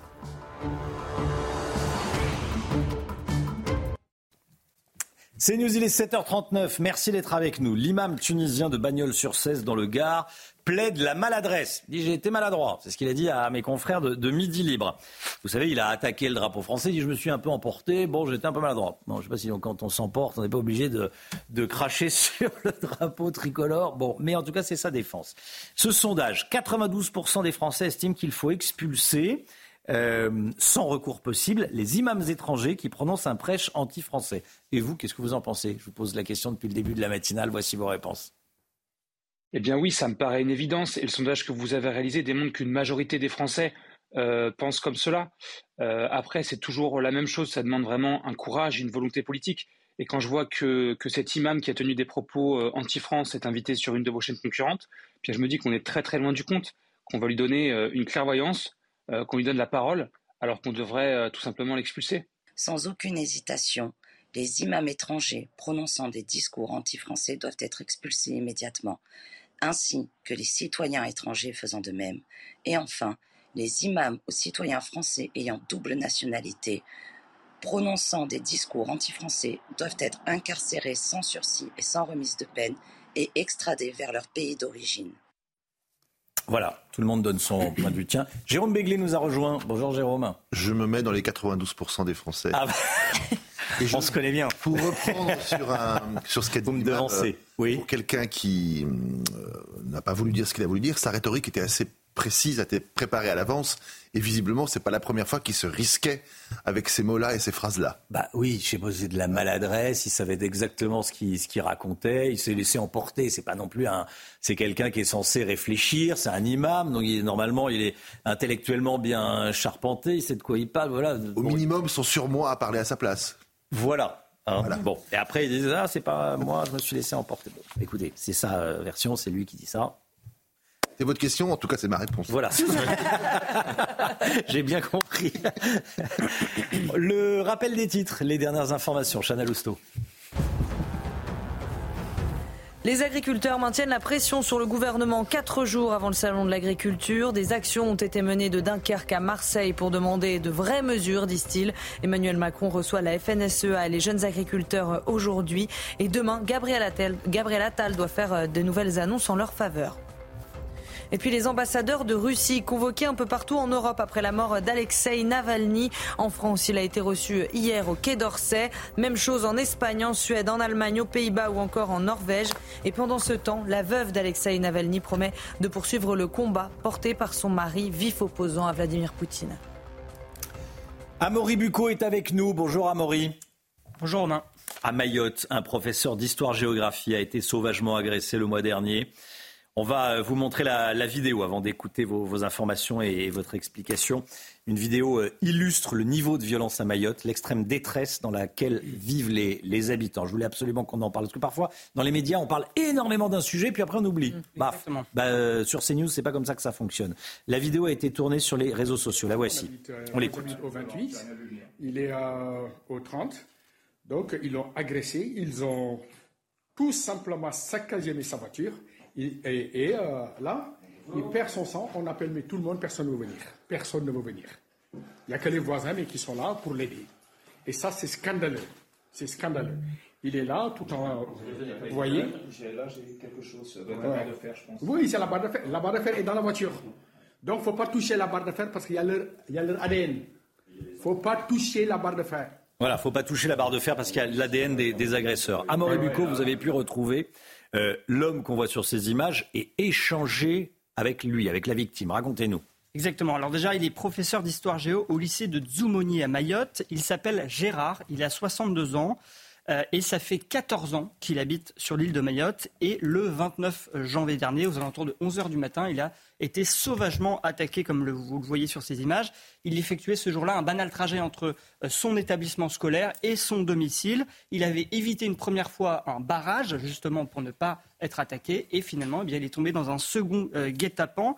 Euh, ce qu'il raconte, c'est que arrivé sur place, il s'est retrouvé entouré par une bande et il a vu tout d'un coup l'habitacle de sa voiture exploser, littéralement éclater. Il a perdu immédiatement connaissance. Il s'est effondré sur son volant. Euh, et euh, a priori, bien, ce qui s'est passé, c'est qu'à ce moment-là, il s'est fait lyncher à coups de barre de fer, à coups de pierre.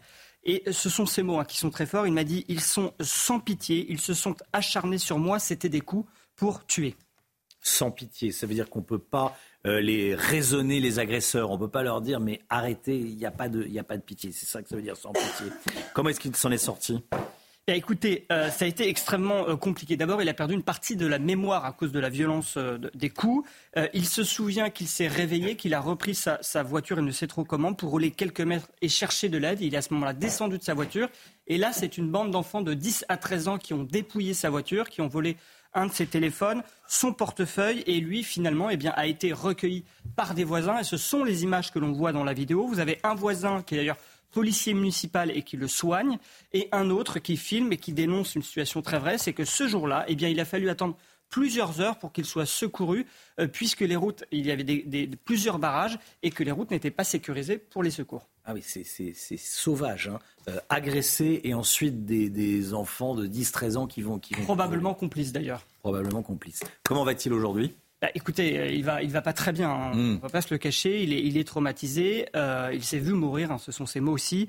Euh, il dit souffrir d'un enfoncement de la boîte crânienne, d'une fracture du crâne, d'une perte de l'audition, mais aussi d'un trou dans le bras qui aurait été commis par une barre de fer. Et il s'est vu attribuer en tout 20 jours d'ITT. Ça, c'est sur le plan physique. Ensuite, sur le plan moral, eh bien, il vit toujours à Mayotte, mais pour l'instant barricadé derrière euh, sa porte blindée avec un gardien pour surveiller euh, sa euh, résidence et il n'a qu'une envie, eh bien, c'est quitter définitivement Mayotte pour rentrer en France, se faire soigner, enseigner. Oui, rentrer en métropole, quoi. Oui. Mais, me dit-il, hum. la métropole est plus sûre que Mayotte, mais il craint qu'avec les années et le laxisme migratoire, qu'un jour, nous connaissions en métropole la même situation qu'à Mayotte. Ah oui, c'est ce qu'il vous a dit. Exactement.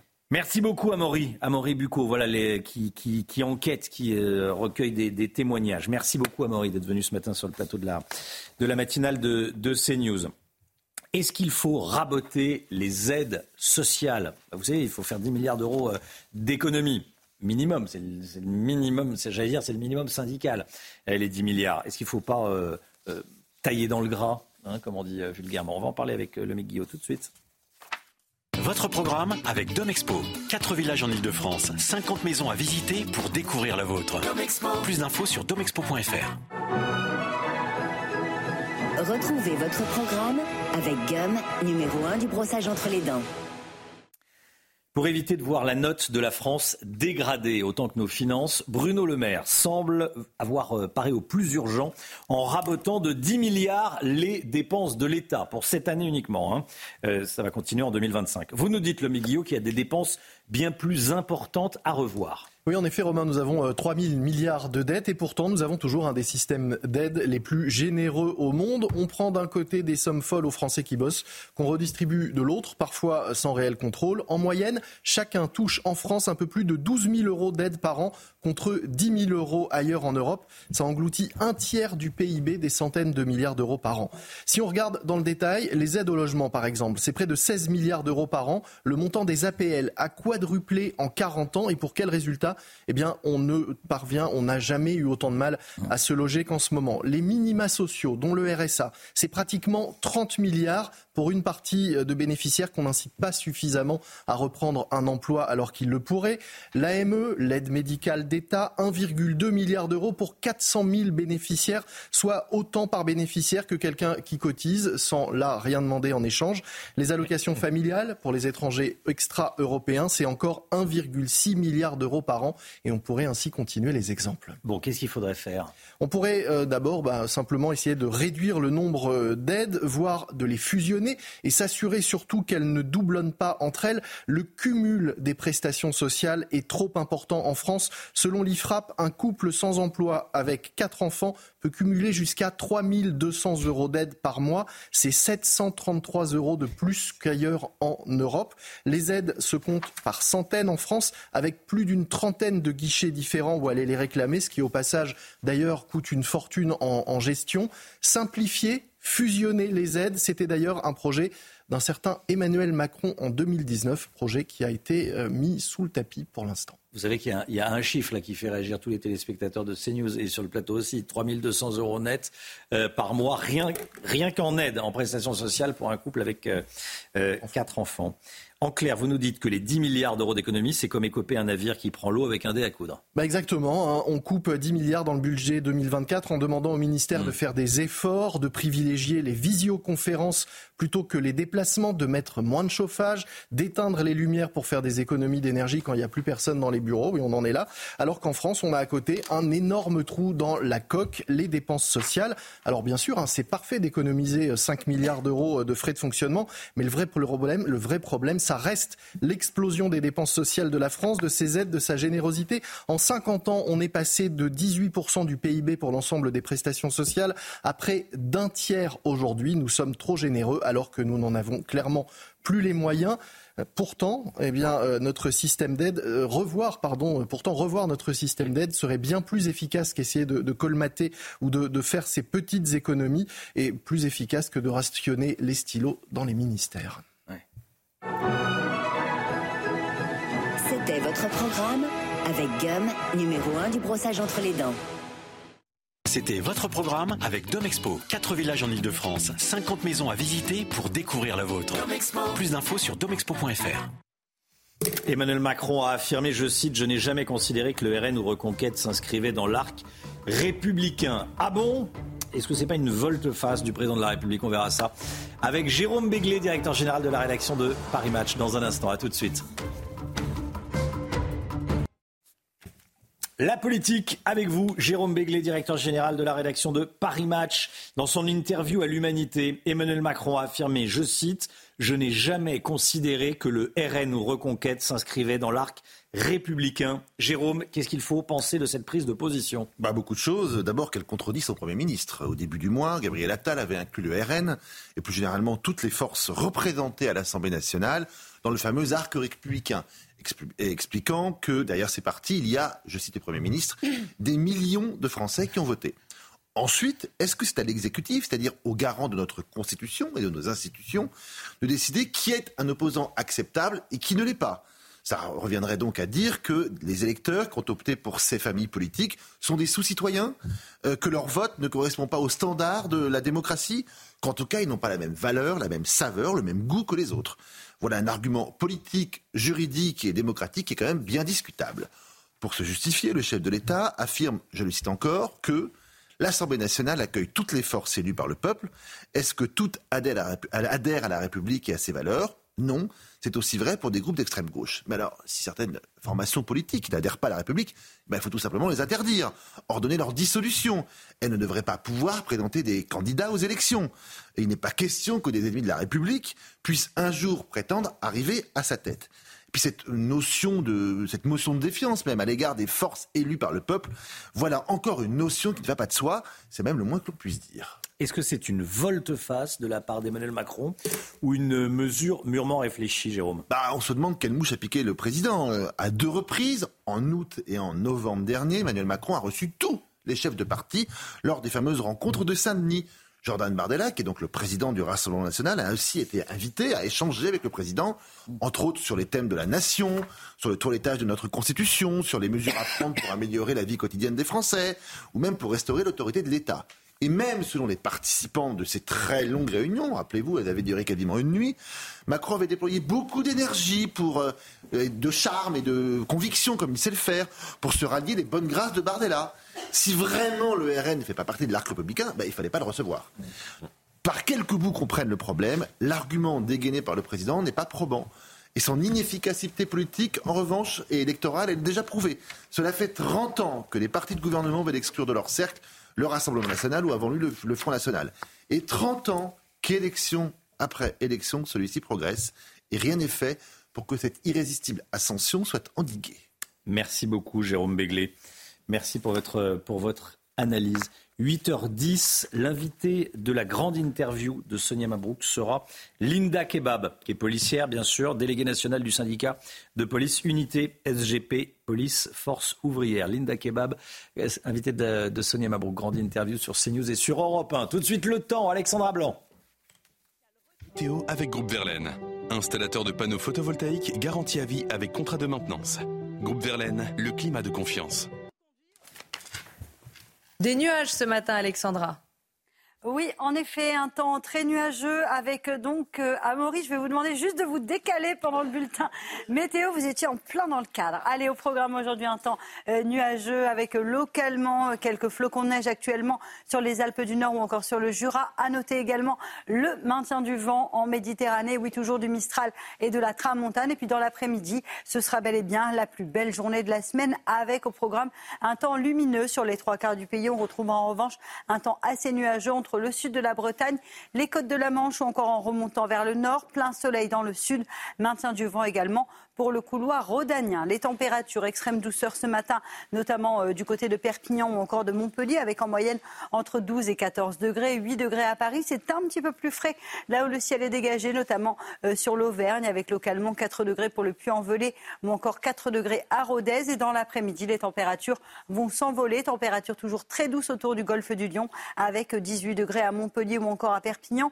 Vous aurez 17 degrés sous le soleil de Marseille, 16 degrés pour le Pays Basque et puis la douce qui se maintient également sur les régions du nord avec 12 degrés à Lille ou encore 13 degrés à Paris. Nous sommes dans le sud en moyenne 8 degrés au-dessus des normales de saison. La suite du programme à partir de demain, changement de décor, un temps beaucoup plus agité qui nous attend avec une nouvelle perturbation qui va arriver mercredi, qui va donner beaucoup de vent sur les régions du nord. Et puis jeudi et vendredi, on aura de la pluie, des pluies localement assez soutenues, des orages et des températures qui vont baisser ce week-end. Mais c'est vrai que ça s'annonce particulièrement agité entre mercredi, jeudi et vendredi avec une situation à surveiller.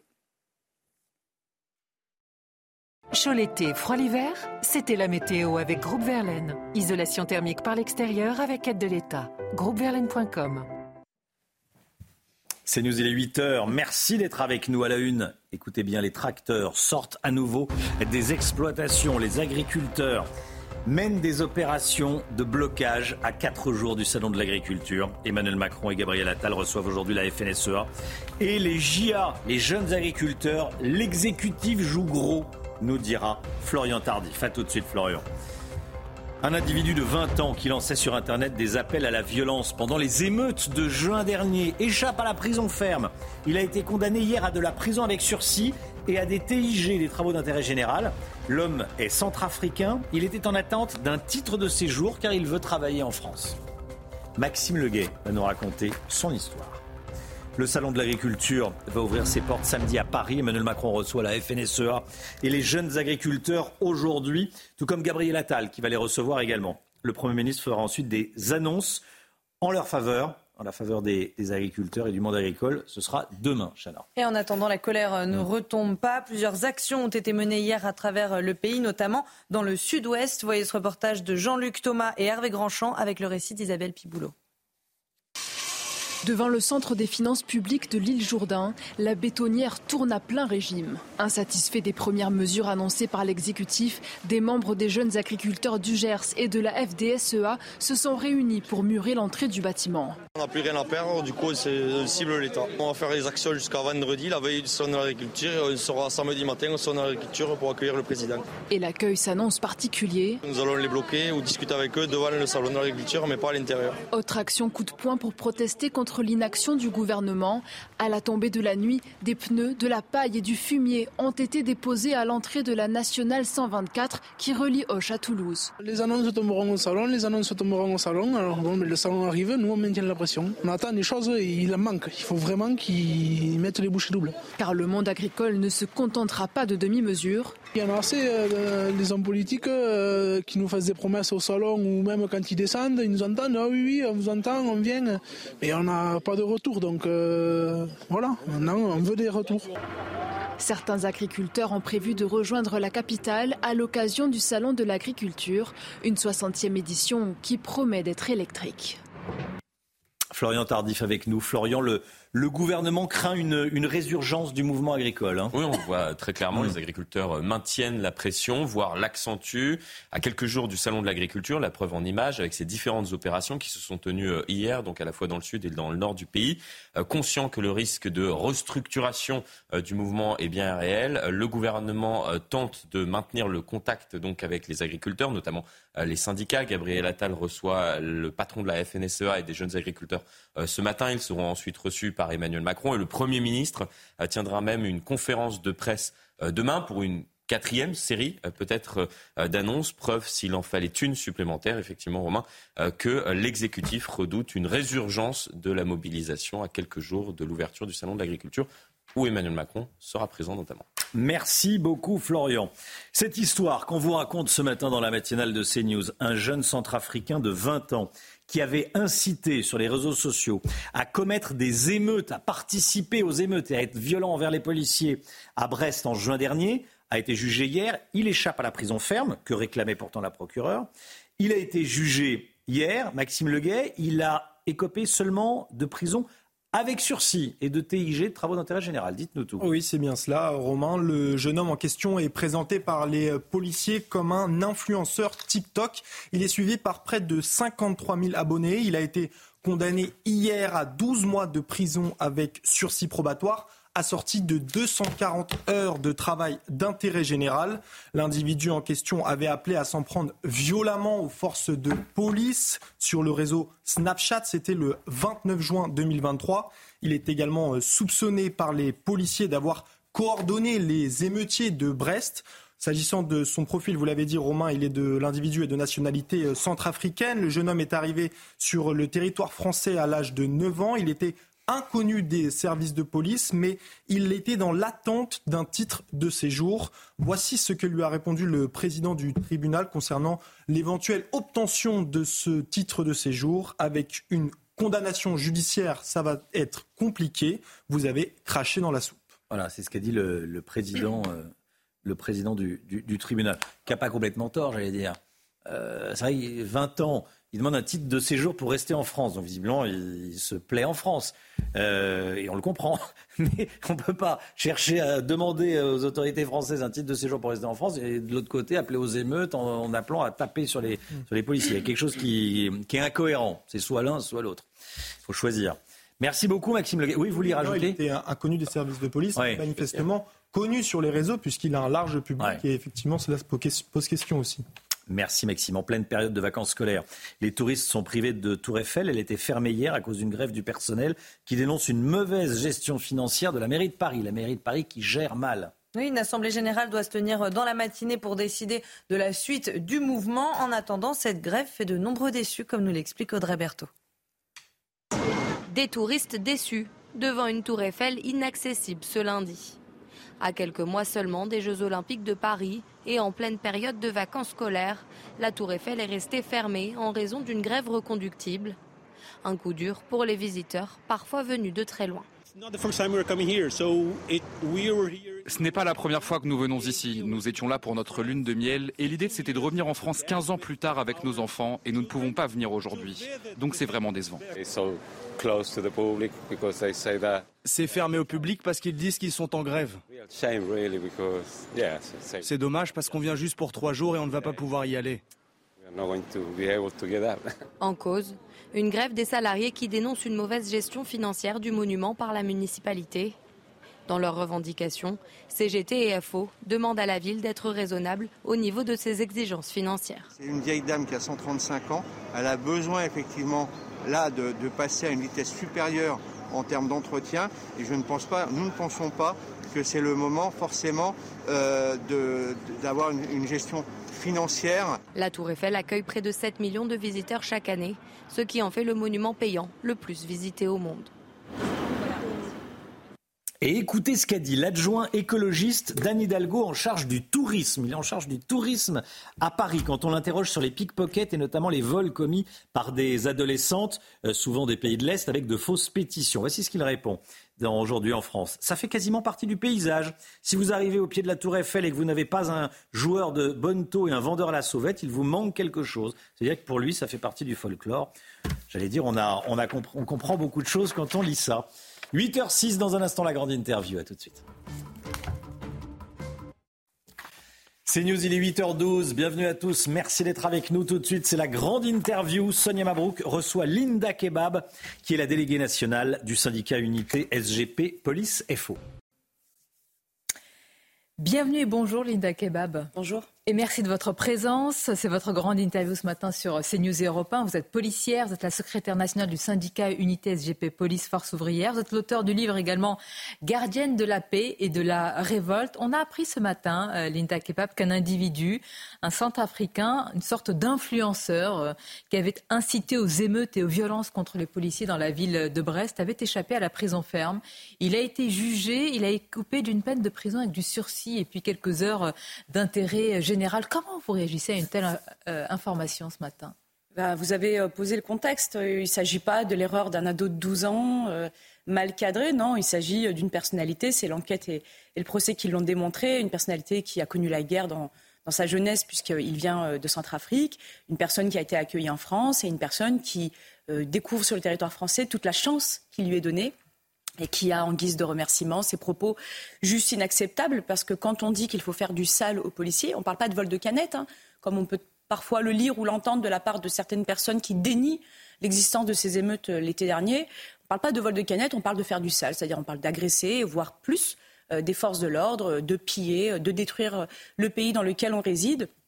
Une policière républicaine ne devrait pas dire ça, mais je vais me permettre, le monde est vaste. Si les institutions françaises ne lui conviennent pas, écoutez, il peut partir. En l'espace de. Il peut partir, quitter la France. Hein. Oui, bien sûr. Appelle à, attaquer les, policiers, c'est qu'on n'aime pas le, pays dans lequel, forcément. Bien sûr, on, a le droit de ne pas aimer un territoire donné ou ses habitants. Je veux dire, euh, libre à chacun de résider là où il le souhaite. Mais dans ces cas-là, il faut avoir de la cohérence entre son propos et ses actes et en même temps de demander un titre de séjour, puisque visiblement, ce sont les velléités de ce monsieur. Ça n'a pas de sens. Et puis en plus, quand on voit la décision de justice une peine avec sursis et des travaux d'intérêt. Euh, je, m'inquiète un petit peu parce que, comme je vous l'ai dit, on n'appelle pas, c'est pas un appel à voler des canettes de soda.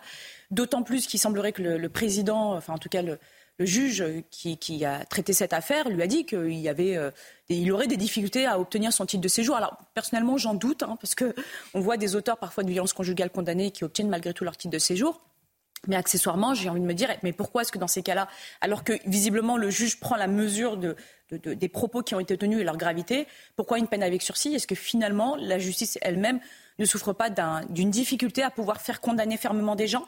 Euh, parce que, encore une fois, on a toujours des circulaires qui encouragent les juges à ne prononcer qu'en fonction des capacités hôtelières des établissements pénitentiaires. C'est très important ce que vous dites, parce qu'en l'espace de quelques semaines, Linda Kebab, nous avons évoqué sur nos antennes hein, euh, l'attaque d'un policier dans un commissariat à La Rochelle attaque avec un, couteau. L'agression d'une femme, cette fois-ci, c'était la compagne d'un policier qui a été reconnu dans le RERA en gare de Marne-la-Vallée, qui a été violemment agressé par quatre jeunes femmes euh, des pays de l'Est. Comment vous analysez de tels faits qui s'accumulent? Là, on est, c'est un espace-temps qui est extrêmement court.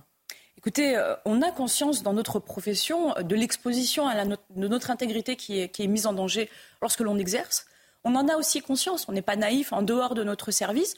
Mais nous avons aussi conscience, particulièrement, je dirais, depuis une quinzaine d'années, depuis que finalement le policier, on lui a retiré un petit peu cette notabilité, vous savez, cet acteur de la cité euh, euh, au sein de notre société française. Eh bien, des, risques encourus par euh, les conjoints, les enfants et les familles de manière générale. On l'a vu lorsqu'il y a eu des, des, grosses crises sociales où des policiers étaient suivis jusqu'à leur domicile et leurs conjoints et enfants menacés. Malheureusement, cette hausse, elle ne trouve pas de réponse parce qu'on constate de plus en plus que ce sont des jeunes euh, délinquants ou criminels qui s'en prennent à des forces de l'ordre ou à leur famille. néanmoins, ce parcours délinquant très très jeune, très juvénile, n'est pas arrêté par les institutions et notamment les institutions de justice, encore une fois, probablement par manque de moyens, par manque de formation, d'anticipation, je ne sais pas. Je pense que c'est un vrai sujet d'État. Anticipation, vous imitez aussi euh, de l'idéologie de la part de certains, je dis bien certains, il ne s'agit pas d'essentialiser magistrats aussi, qui ne prennent pas peut-être conscience de la gravité des actes envers des policiers et de leur euh, entourage familial Oui, bien sûr, il y a évidemment euh, des magistrats qui adhèrent pleinement à la harangue de Baudot, vous savez, euh, un de ces, de ces, grandes figures éminentes du syndicat de la magistrature qui disait qu'il fallait toujours prendre parti pour le voleur que pour le, policier. Et puis accessoirement, des personnes qui sous-estiment finalement les faits dès lors qu'ils touchent des forces de l'ordre ou même le kidam lambda et qui bizarrement rencontrent des sanctions beaucoup plus fermes lorsque ce sont les magistrats qui sont outragés. Comme quoi, quand on veut, on peut. Quand on veut, on peut. Et là, dans le cadre de ce procès-là, il y a une attente énorme. Là, on parle du procès du meurtrier présumé d'Éric Masson. L'individu est soupçonné d'avoir abattu, abattu le 5 mai 2021 ce policier lors d'une opération sur un point d'île à Avignon. Euh, le dossier est très lourd, vous le savez, Linda Kepab. Le suspect nie toujours les faits. Tout d'abord, moi, je voudrais rappeler qu'il y a eu un traumatisme profond, véritablement pour les policiers et au-delà. Ce policier ne faisait que son travail sur un point de deal. Comment vous le vivez en tant que policière, ce procès qui s'est ouvert hier? Bah, c'est en regardant à nouveau cette photo d'Éric Masson que vous avez euh, la, bonté et la décence d'afficher. Euh, on se rend compte que. Enfin, on est, encore un peu traumatisé, j'ai envie de dire, parce que lorsque l'on apprend euh, finalement ces faits, on a tous été dans le déni. Je veux on a appris rapidement les faits et on n'y a pas cru. Dans les rangs policiers, même les représentants du personnel, on n'y a pas cru parce que souvent dans l'imaginaire, on imagine que, que, les policiers sont en danger lorsqu'ils vont, par exemple, sur une prise d'otage, lorsqu'ils font partie des forces d'intervention. En réalité, c'est souvent la police du quotidien qui est confrontée au risque de blessures graves et de mort. Vous savez, on est au cœur de la cité des papes, dans une ville moyenne qui n'est pas, disons les choses, la plus criminogène, même si elle rencontre de grandes difficultés, mais la plus criminogène au, monde. Des policiers qui sont appelés initialement sur un simple différent, qu'ils ne constatent pas en arrivant et pour lequel, du coup, étant sur place, ils voient finalement qu'il y a un, point de stup, comme il y en a des dizaines de milliers d'autres en France. Il faut un contrôle tout, très lambda et l'un d'eux est abattu, je suis désolée, comme un chien par une arme de guerre. Comme un chien. Avec un, par un homme qui avait été multicondamné, qui n'a pas saisi la chance euh, qu'il avait euh, d'avoir eu euh, face à lui une justice qui finalement a été très clémente et qui a décidé de plus de, non plus d'être un délinquant mais un criminel. Évidemment, nous sommes profondément affectés parce qu'on a tous, policiers, commencé comme ça sur la voie publique à exercer des missions de contrôle sur du trafic de stupes suite à des différends. Et à tout moment, on sait que ça peut nous arriver. C'est arrivé à Éric Masson, un policier décrit comme intègre, loyal, courageux, un père de, de, deux filles qui aujourd'hui sont orphelines, orphelines tout simplement parce que leur père a simplement fait son métier. En France, en 2021, je rappelle juste que nous sommes un pays qui est pacifié. Nous ne sommes pas dans les favelas d'Amérique du Sud. Nous sommes en France, au cœur de la cité des papes, dans un quartier historique, et ce policier a été abattu. Vous dites nous sommes en France et vous faites une comparaison avec notre pays. Au moment où vous parlez, Linda Kebab, cela me rappelle ce qu'avait dit la mère de la jeune Sokaina, cette jeune fille qui a été abattue chez elle à Marseille. La, mère avait eu cette phrase très forte, mais elle dit nous ne sommes pas en Colombie, nous sommes en France. Et ça s'est passé euh, sur le sol français. Est-ce que le suspect, euh, là je parle du procès du meurtrier présumé d'Éric Masson, peut garder cette ligne de défense euh, euh, Linda Kebab, là je vous pose quand même comment vous vous le ressentez. Il affirme qu'il n'était pas sur les lieux des faits malgré des détails techniques quand même assez, euh, assez, assez forts. Euh, il affirme qu'il ne savait pas que Éric Masson était policier. Je le précise, et pardon de rentrer dans ces détails, qu'un brassard de police a été trouvé à côté du, corps du policier. Et tout le monde sait que la peine ne sera pas la même s'il savait qu'il était policier ou pas, même si on parle de la mort d'un homme, hein, quoi qu'il arrive. Oui, bien sûr. Alors, que vaut la parole de cet individu? Je vous l'ai dit il y a quelques secondes, 19 ans, multi-connu des services de police et de justice, multi-condamné, multi-chance de s'en sortir et euh, de faire amende honorable, et finalement dealer à 19 ans qui a décidé de basculer euh, dans la criminalité la plus mortifère qui soit. Euh, vous l'avez dit, un brassard a été retrouvé près du corps d'Éric. L'acheteuse hein, de ce produit stupéfiant hein, qui est à l'origine du contrôle de nos collègues a fini par le reconnaître que Eric avait bien son brassard visible dans la main donc du coup elle savait qu'elle avait affaire à des policiers. Lorsque ces deux policiers ont été abordés par les deux dealers dont fait partie le meurtrier, euh, il a, Eric, tout de suite dit qu'il était policier, puisque à ce moment-là, il estime pouvoir interpeller, étant en flagrant délit, euh, les dealers qu'il avait quelques secondes avant, quelques minutes avant, identifiés comme étant ceux de la transaction. Lorsque euh, parce qu'on parle beaucoup d'Eric, on, oublie aussi Romain, qui, blessé. qui a été blessé, qui a été victime d'une tentative de meurtre, hein, puisque c'est important de le préciser pour ceux qui trouveraient encore des excuses vis-à-vis de l'auteur, c'est que là où l'auteur dit qu'il ne savait pas qu'il avait affaire à un, policier, lorsqu'il tue notre collègue Eric, Romain continue de crier police, police, et malgré tout, il fait l'objet de tirs. Ça m'interpelle ce que vous avez dit tout à l'heure. Vous avez dit que vaut la parole de cet euh, individu qui a été euh, à de multiples reprises condamné. Mais au cours du procès, ça va être sa parole contre la parole de vos collègues. Et malheureusement, c'est euh, une... vous savez, on a, on a décliné progressivement. J'observe ça depuis à peu près une douzaine d'années, où la parole du policier ne vaut plus grand-chose, malheureusement, vis-à-vis de certains parquets. Autrefois, la parole du policier, elle était déclinée à travers les procès-verbaux, notamment ceux que l'on rédige. Je rappelle qu'un faux euh, nous rend passible de, Mmh. la cour d'assises. C'est dire la valeur d'un procès-verbal rédigé par un policier. Eh bien, aujourd'hui, quand on interpelle quelqu'un, lorsque même nous sommes victimes, policiers, d'un outrage, d'une rébellion, des violences euh, à notre égard, eh bien, de plus en plus, les parquets, depuis une douzaine d'années, exigent des confrontations entre l'auteur et le policier. C'est-à-dire qu'on se retrouve devant euh, l'enquêteur, euh, dans une confrontation en tenue, à devoir euh, tenter de convaincre un procureur que nous ne sommes pas des Vous devez menteurs. vous à justifier oui, davantage depuis une douzaine d'années Oui, bien sûr. Euh, moi, j'ai refusé pour ma part sur la voie publique. J'ai toujours refusé les confrontations avec les auteurs. Lorsque j'étais au commissariat de Créteil, en disant mais moi, ma parole, elle est dans un procès verbal que j'ai signé. Je suis un, un policier assermenté. Je suis agent de police judiciaire. Je n'ai pas de raison de me confronter, enfin, en tout cas, que ma parole soit confrontée à celle d'un auteur, quand bien même il a une ligne de défense euh, mensongère. Après, charge au magistrat euh, d'aller jusqu'au bout. Néanmoins, sur cette affaire-là, on a quand même une ordonnance, enfin, une mise en accusation qui est claire, qui dit que cet homme ne pouvait pas ignorer la fonction de policier euh, d'Éric et de Romain. La justice sera faite si Quelle peine Eh bien, verdict. Vous savez, cette affaire a ébranlé les rangs policiers. Euh, nous avions, moins de deux semaines après, organisé une manifestation au pied de l'Assemblée nationale. Avec des mots qui ont été aussi prononcés contre vous par certains politiques. Oui, bien sûr. C'était, je le rappelle à nos auditeurs Ah, euh, et, et téléspectateurs, factieux, factieux. Bien sûr, et nous a- je vais y venir avec grand plaisir. Euh, et euh, à ce moment-là, nous avions dit au garde des Sceaux, au président de la République, au Premier ministre, nous leur avions dit, nous attendons pour les meurtriers de policiers des peines perpétuité avec des peines incompressibles Une promesse de 30 vous a été faite, un engagement a été pris? Une promesse avait été faite. Alors même si le code pénal prévoit que déjà euh, les 30 ans de sûreté euh, soient garantis quand il s'agit de la mort d'un policier, 22 ans pour le kidam lambda, malgré tout, le garde des Sceaux nous avait dit c'est une promesse, une véritable promesse. Eh Bien, nous allons voir si cette promesse sera tenue. C'est un engagement du garde des Sceaux, mais également de l'ensemble euh, de- des autorités politiques qui sont à la tête de ce pays. Nous verrons si euh, le 19, finalement, le 19 février, donc date du verdict, eh bien, cette parole sera tenue. Et donc, cette manifestation, pour répondre à votre question, elle avait euh, fait euh, l'objet, finalement, de la venue d'un tas de partis de Europe Écologie Les Verts, les communistes, la majorité présidentielle, les républicains, le RN, tout le monde était présent, sauf un parti, la France insoumise. Pourquoi? Parce qu'à l'époque, ce parti, par la voix notamment de son ex-futur candidat à la présidentielle en 2022, M. Mélenchon, mais également d'autres députés euh, de cette famille politique, avait traité notre manifestation de factieuse. Qu'est-ce qu'il y a de factieux à venir au pied de l'Assemblée nationale pour appeler à l'aide les députés, c'est-à-dire la reconnaissance ô combien forte du rôle du législateur dans la défense des policiers? Nul ne remettrait en question l'action des agriculteurs ces derniers jours, ces dernières semaines, et la légitimité de leur action vis-à-vis du législateur qui demande, des agriculteurs qui demandent de nouvelles normes pour la survie de leur métier, survie de leur métier dont dépend notre survie alimentaire.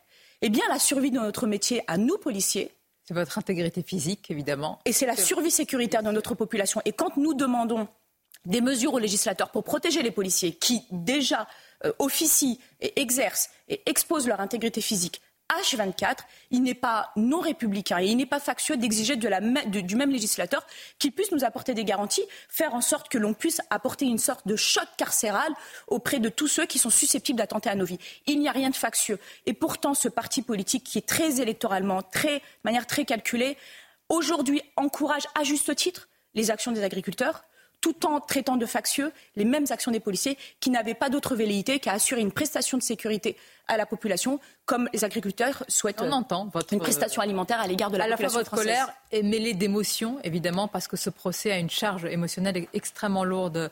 Linda Keba, vous avez dit chaque carcéral. Là, nous sommes dans un cas extrêmement grave. Il y a aussi des, évidemment euh, les agressions euh, quotidiennes, les cambriolages, les vols, et c'est une information Europe 1, une très nette augmentation de cette délinquance en tout genre. Alors, euh, Europe 1 a eu accès à un bilan, c'est très précis, hein, de la sécurité publique en zone police sur l'année 2023. C'est surtout pour les petites et moyennes villes. Ce n'est pas une surprise, et encore moins pour vous, Linda Kebab. Parfois, c'est quand même. euh, est-ce que cette, cette hyper-violence finalement généralisée, est-ce que c'est encore au niveau des forces de l'ordre? Vous savez, euh, ça fait quelques années qu'on a observé finalement cette délinquance itinérante. Pour plusieurs raisons. La première, c'est que les grandes villes profitent de plus en plus finalement de plans de charge, de recrutement au sein de la police. Je parle des zones police, pas gendarmerie. Et donc du coup d'une présence policière qui peut-être peut euh, décourager euh, les auteurs euh, de violences ou de délinquance acquisitive et qui du coup vont aller s'éparpiller. La deuxième chose, c'est tout simplement les mouvements urbains.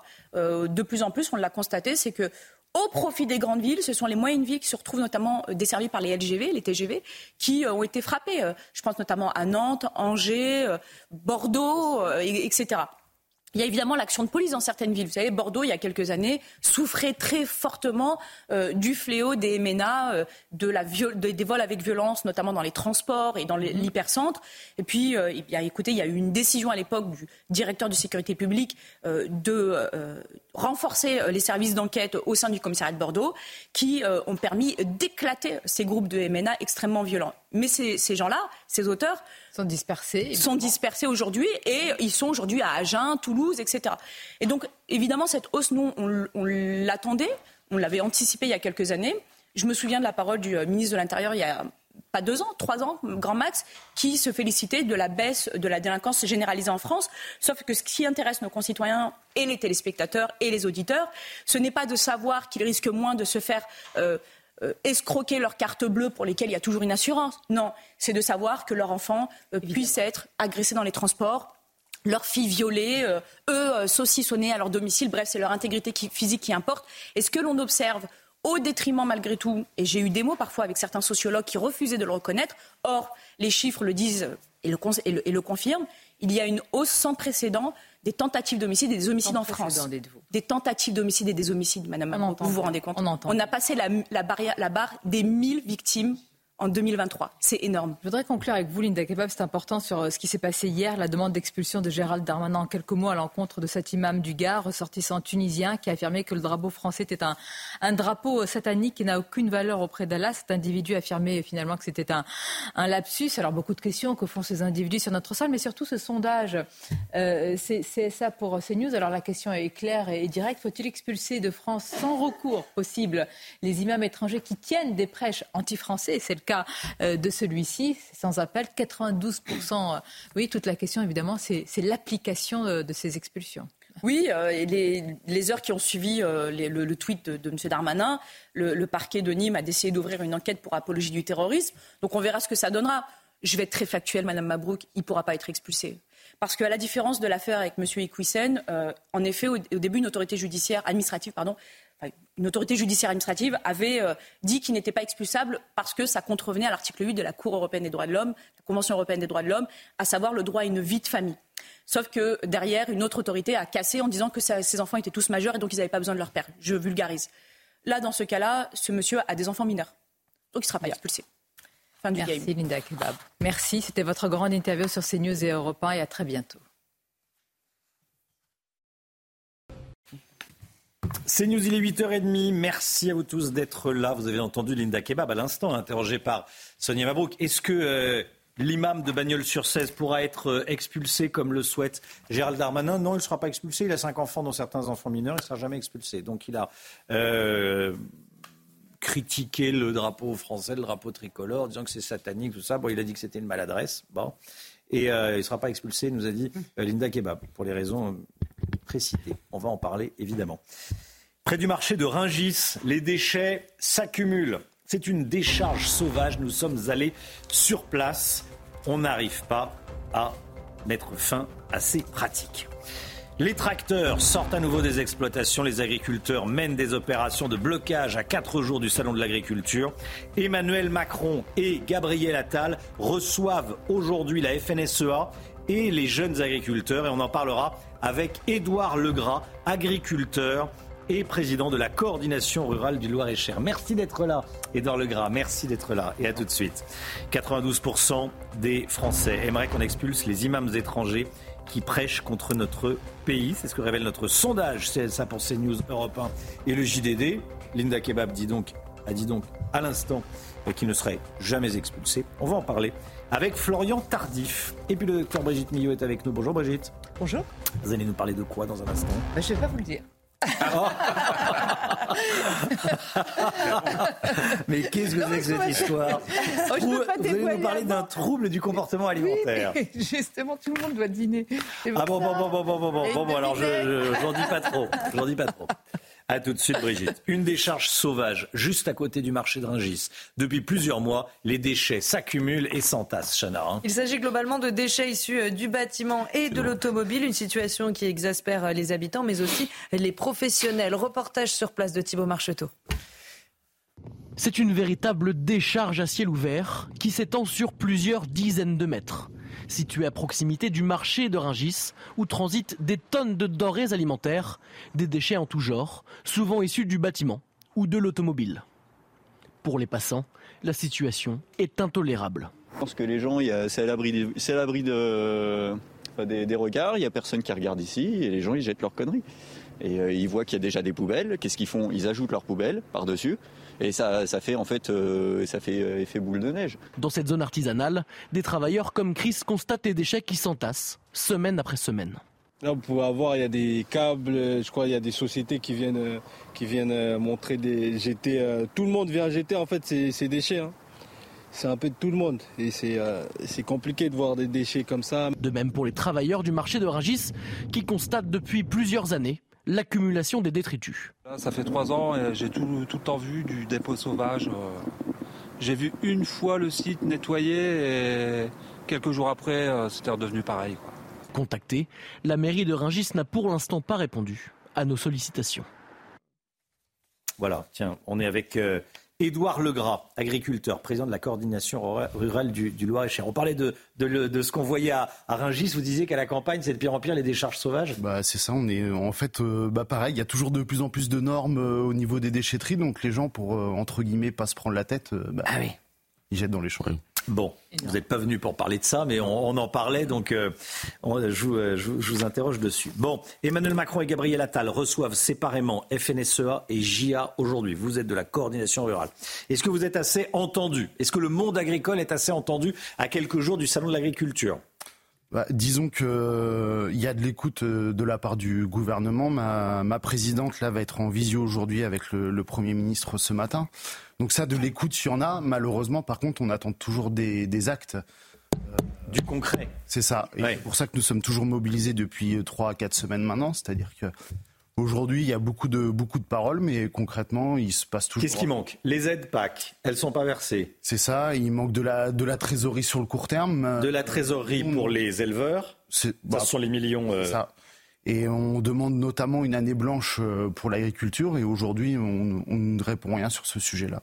Et ça, pour l'instant, voilà. C'est- Donc, ça, c'est ce que va dire Véronique Le Floch, votre présidente, à Gabriel Attal ce matin. Ce matin, c'est ça, oui. Bon.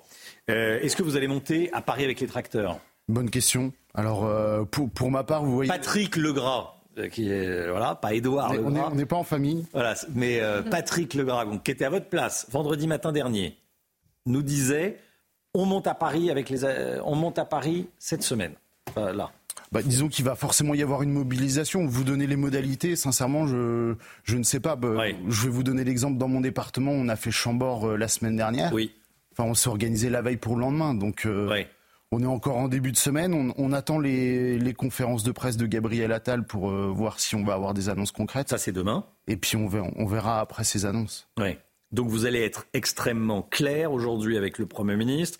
Euh, il y a la FNSEA et les JA qui reçoivent, qui seront reçus par euh, Gabriel Attal et, et également par le président de la République, des demandes extrêmement claires. Ça urge, c'est ça qu'il faut comprendre. Il y a des situations dramatiques, par exemple autour de, autour de, de chez vous.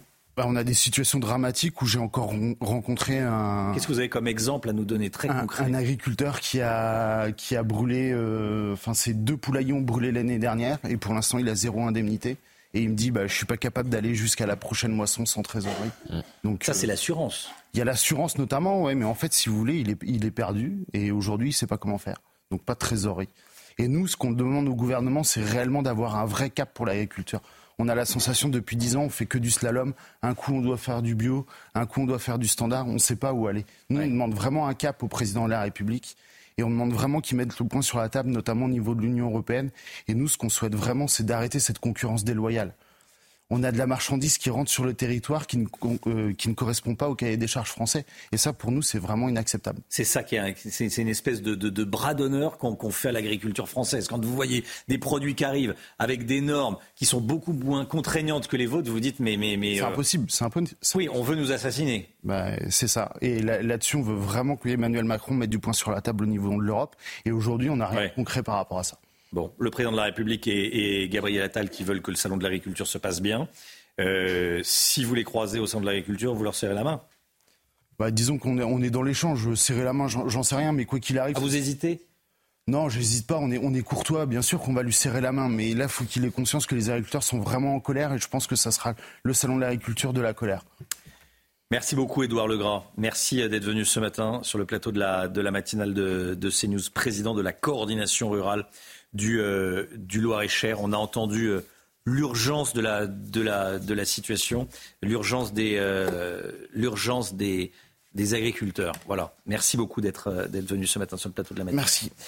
Plus de 9 Français sur 10 favorables à l'expulsion des imams étrangers qui prononcent des prêches anti-français, Chana. 92%, c'est ce que révèle notre dernier sondage CSA pour CNews Europe 1 et le JDD. On vous parlait hier de cet imam tunisien du Gard qui a qualifié le drapeau tricolore de satanique sur les réseaux sociaux. Il plaide la maladresse alors que Gérald Darmanin demande son expulsion. Florian Tardif, les Français sont unanimes hein, sur cette question. Oui, unanime, Romain, et constant, puisqu'il y a près de deux ans, nous avions interrogé euh, les Français sur cette même question. Êtes-vous favorable à l'expulsion euh, d'imams radicaux? Et ils avaient répondu oui à 91%, et cela dépasse les clivages politiques, puisqu'on le voit très clairement avec ce sondage euh, que nous euh, dévoilons aujourd'hui. 88% des sympathisants de gauche sont pour ces expulsions, et ça va jusqu'à 96% pour les sympathisants de droite, de quoi appuyer la politique du gouvernement, qui est d'être intraitable sur ce sujet. C'est en tout cas ce qu'a déclaré hier le ministre de l'Intérieur, Gérald Darmanin. Je le cite, aucun appel à la haine ne restera sans réponse. Et d'ailleurs, les expulsions d'islamistes se sont multipliées ces dernières années en progression de 26%. C'est même félicité le ministre de l'Intérieur, plus 26% par rapport à 2022. Reste que cette lutte est perfectible, puisque sans le signalement de l'élu du Gard, il n'y aurait pas eu donc euh, de euh, mesures à l'encontre de cet imam et on verra si l'expulsion sera effective, puisqu'on l'a vu tout à l'heure avec les propos tenus par Linda Kebab, qui estime qu'il ne sera pas expulsé compte tenu de sa situation dans le pays notamment on va l'écouter. On va l'écouter. Merci Florian. Euh, Linda Kebab, policière, était interrogée à l'instant par, euh, par Sonia Mabrouk. Voici ce qu'elle a répondu quand Sonia lui a demandé si euh, l'imam allait être expulsé. Écoutez. Il ne pourra pas être expulsé. Parce qu'à la différence de l'affaire avec M. Iquissen, en effet, au, début, une autorité judiciaire administrative, pardon, une autorité judiciaire administrative avait dit qu'il n'était pas expulsable parce que ça contrevenait à l'article 8 de la Cour européenne des droits de l'homme, la Convention européenne des droits de l'homme, à savoir le droit à une vie de famille. Sauf que derrière, une autre autorité a cassé en disant que ces enfants étaient tous majeurs et donc ils n'avaient pas besoin de leur père. Je vulgarise. Là, dans ce cas-là, ce monsieur a des enfants mineurs. Donc il ne sera pas expulsé. Voilà, au moins c'est clair, il ne sera pas expulsé. Donc on peut faire toute la mousse qu'on veut hmm. euh, politique. Florian, dire euh, oui, il faut l'expulser, c'est inadmissible, c'est tout ce qu'on veut. Il va rester en France. Oui, c'est toujours euh, complexe les nombreux recours qui peuvent être euh, c'est de la mousse politique. En fait, ça sert à quoi de demander l'expulsion de quelqu'un? Parce que euh, le ministre de l'Intérieur connaît euh, la loi mieux que nous, en tout cas probablement aussi bien que Linda Kebab. Il sait très bien qu'il ne sera jamais expulsé. Il a des enfants mineurs. Oui, il y a toujours des recours qui sont possibles. Ça a été assez complexe avec l'affaire Iqiyoussen, qui a fini par être expulsé finalement par, par les hmm. Belges vers le Maroc. Alors cette question, je vous la pose depuis le début de la matinale. 92% des Français estiment qu'il faut expulser les imams étrangers qui prononcent un prêche anti-français. Et vous, qu'en pensez-vous? Voici vos réponses. Moi, je comprends pas sa réaction au gars. Là. Il est imam, ok, c'est bien, mais je ne comprends pas pourquoi il reste en France. Ça ne lui plaît pas, mais je ne comprends pas. Moi, je, je vais dans un pays, je vais ailleurs, je respecte, je, je suis même content d'aller ailleurs. J'ai fait la Tunisie, le Maroc. Enfin, j'ai fait plein de pays et je comprends pas que voilà, on puisse cracher sur un pays qui les reçoit. Ben écoutez, moi je suis pour leur expulsion parce que à un moment donné ça suffit. On est en France, on respecte. Je pense que si nous euh, nous ferions quelque chose euh, ben, dans un pays étranger, on serait sanctionné, ce qui est normal. Parce que nous, quand on va chez eux ou dans un autre pays, on respecte les règles, on respecte le drapeau. Bien sûr qu'il faut euh, reconduire à la frontière tous ces gens qui ne nous aiment pas et qui n'aiment pas la France. Il y a un grand ménage à faire. Euh, mais en même temps, y a-t-il la volonté politique? Je vous réponds, c'est non. Bien évidemment qu'il faut le faire, mais il aurait fallu le faire il y a bien longtemps. C'est pas aujourd'hui. Ça fait plus de 30 ans qu'on se pose la question. Pourquoi ça, il y en a autant? Pourquoi ça, ça, ça détruit des familles? Pourquoi il y a des gens qui changent de, de personnalité? Pourquoi il y a des gens qui n'aiment plus la France? Et pourquoi Posez-vous la question? Avant, il y en avait 150. Aujourd'hui, on en a plus de 2000. Donc oui, mais c'est trop tard. Voilà, énormément de, énormément de réactions à cette, à cette question ce matin.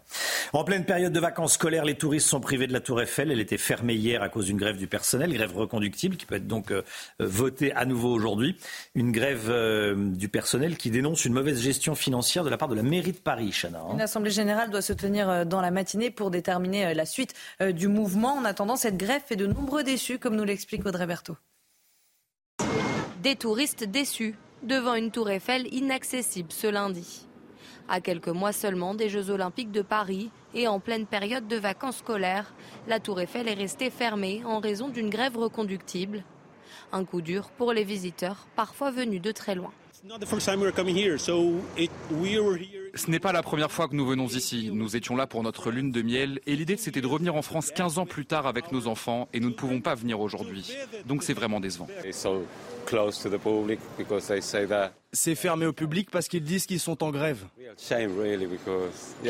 C'est dommage parce qu'on vient juste pour trois jours et on ne va pas pouvoir y aller. En cause, une grève des salariés qui dénoncent une mauvaise gestion financière du monument par la municipalité.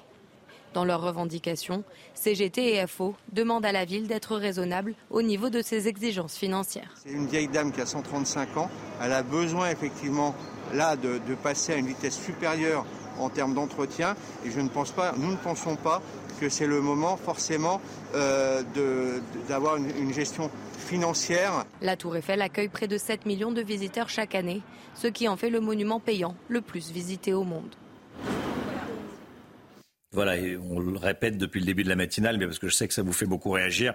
Écoutez ce que dit l'adjoint écologiste Danny Hidalgo en charge du tourisme à Paris quand on l'interroge sur les pickpockets autour de la Tour Eiffel. Il répond dans Aujourd'hui en France, ça fait quasiment partie du paysage. Si vous arrivez au pied de la Tour Eiffel et que vous n'avez pas un joueur de bonne et un vendeur à la sauvette, il vous manque quelque chose. Mais quelle légèreté Mais quelle légèreté moi, je trouve qu'il euh, devrait défendre le beau, le beau, que ce soit euh, joli autour de la Tour Eiffel. Vous trouvez ça joli, les petites Tours Eiffel en plastique vendues à droite à gauche, euh, les joueurs de Bonto qui accessoirement vous volent. Alors ça date pas d'hier, hein, les joueurs de Bonto, ça date depuis des décennies, mais c'est inadmissible. Et le prendre avec autant de légèreté, alors qu'on est en charge du tourisme dans la capitale à cinq mois des Jeux Olympiques. On dit, oh, ça fait partie du folklore. Mais c'est inadmissible de dire ça. ça. Complète Et c'est vrai que Paris, Paris avec, euh, en mettant tous ces blocs de béton avec des, des, des, euh, euh, des tags partout, c'est sale, c'est vraiment. Et, on comprend mieux, on comprend mieux comment on en est arrivé là quand il y a ce monsieur, cet élu qui dit ça. Le Guillaume, vous vouliez réagir oui, bah non, je voulais juste rajouter que les rats, on pourrait les rajouter dans le tableau. Après tout, on ah les voit dans, Ratatouille, le dessin animé. Les surmulots, ça fait partie du paysage parisien, ça fait partie de, bah l'imagerie. Pourquoi pas défendre aussi la présence dommage, des rats de la même C'est dommage parce que Paris, c'est magnifique, merveilleuse, belle, et certains la, la salissent et l'enlaidissent. Allez, la santé, tout de suite. Votre programme avec mesjambes.com, la référence des bas de contention avec des centaines de modèles sur Internet. mes-jambes.com. Le docteur Brigitte Millot est avec nous. Vous nous parlez d'un trouble du comportement alimentaire assez étrange, le pica. Le pica. Alors pour commencer, un petit tour de table, qui connaît le pica Absolument pas. Alors là. Pas du tout. Vous connaissez la bougie Jamais comme le pic assiette, c'est aller. Oui, le C'est comme le pic assiette, c'est aller manger dans l'assiette du voisin. Ah, c'est pas ça. Ah, c'était pas mal. Mais ça vient, ça vient d'un oiseau. Le pica. Un oiseau voleur. La pie. Voilà. Ah, bah, ça vient de ce nom-là. La, la, pie, elle attrape n'importe quoi. Hein. Elle prend n'importe quoi. En fait, il s'agit d'un trouble du comportement alimentaire qui relève de la psychiatrie, hein, qui est souvent associé à d'autres troubles, et qui consiste à manger des choses qui ne sont ni nutritives ni comestibles. Ça peut être hein? du grand n'importe quoi. Et ça peut aller, je vais vous montrer des images qui sont assez impressionnantes. Hein. Euh, vous allez voir, par exemple là, euh, c'est une personne qui a ingéré euh, ah. des clous. Oh mon Dieu. Voilà. Euh, vous imaginez, bah, parce que c'est un trouble. Euh, alors, mais Brigitte, c'est au-delà du trouble de comportement ah, alimentaire, c'est-à-dire que c'est psychiatrique. Je vous ai dit, ça relève de la psychiatrie. Ah oui, c'est ça, oui, voilà, voilà, voilà. Ça, ça, correspond à des oh, critères bien précis. Il faut que le trouble dure plus de un mois. Il faut qu'il touche des gens, des personnes de plus. On, va revenir après sur les images. Des personnes de plus de deux ans parce que souvent, les petits-enfants, ils mangent un peu n'importe quoi, euh, ils savent pas trop, etc. Donc il faut que ce soit au-delà de deux ans, que ça dure plus d'un mois, et que ce ne soit pas associé à des pratiques euh, euh, culturelles ou religieuses ou tout ça. Hmm. Et, et, on peut avoir, selon la, la picaphagie, ça s'appelle comme ça, phagie, phage, ça veut dire manger, hein. donc selon la picaphagie, parce qu'on en a plusieurs sortes, je vous ai mis là quelques-unes des picaphagies, en sachant que la plus fréquente, c'est la première, c'est la géophagie qui consiste à manger euh, de la terre, de la boue, du sable, de l'argile, euh, vous voyez. Euh, après, il y a la coprophagie, là il s'agit d'ingérer des matières fécales. C'est pas très sympa le matin, je suis oui, L'urophagie, l'urine. La poussière, la conophagie qui est assez fréquente, qui consiste à manger des poussières on prend des poussières, on prend des petits tas de poussières. Après, il y en a une autre qui consiste à manger les cheveux aussi. Après, il y a l'acuphagie. Alors, l'acuphagie, c'est l'ingestion d'objets tranchants. Donc, c'est ce que je vous ai montré en image tout à l'heure. Et il y a aussi, je vais vous montrer des images. Je vous ai mis les moins pires d'images. Il y en a d'autres qui sont assez impressionnantes. Je, il y en a un qui avait ingéré un peu, qui avait besoin d'argent, je pense, qui voulait les mettre de côté. Et regardez, on voit bien là-haut les pièces de monnaie. Et on voit bien après que ça a fait carrément. Alors, comment on arrive à ça? Comment on arrive? C'est un, je vous le répète, euh, ça relève de la psychiatrie. Oui, mais quel est le, mécanisme? Ben, on, ne connaît pas le mécanisme. Ah c'est souvent associé à d'autres troubles.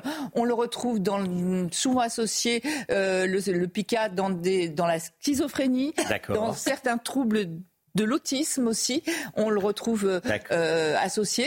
C'est ça peut être assez bénin quand ce sont des petites choses, mais ça peut se terminer très mal avec euh, des perforations, des occlusions. Avec les clous, là. Souvent, souvent, on s'en aperçoit d'ailleurs, euh, parce que ce sont souvent des personnes isolées, etc. On s'en aperçoit souvent suite à une complication. Euh, mais voilà, donc je voulais vous parler de ce ah trouble qui est assez impressionnant. si vous êtes curieux, vous allez sur Pika, vous allez voir des images. C'est assez impressionnant. heureusement, attention, je ne l'ai pas dit, mais c'est très rare. Un très rare. Et, j'imagine que ça se diagnostique assez vite. Parce qu'on a souvent par des complications, non? Oui, voilà, des complications, du coup, une, radio et on voit mm. tout de suite. Ouais, Merci, docteur. type de, euh, dont il s'agit. C'était votre programme avec mesjambes.com, la référence des bas de contention avec des centaines de modèles sur Internet. mais-jambes.com. Voilà, si vous voulez revoir la, euh, la santé, euh, parler de la maladie Pica, euh, la politique, l'économie avec le Guillot, la météo avec Alexandra Blanc, les infos avec Chana Lousteau, vous scannez le QR code qui, apparaît à l'écran et ça se fait automatiquement avec le smartphone et vous téléchargez l'appli CNews si vous ne l'avez pas encore. 9h10 dans un instant, l'heure des pros avec Pascal Pro et tous ses invités sur CNews. À demain.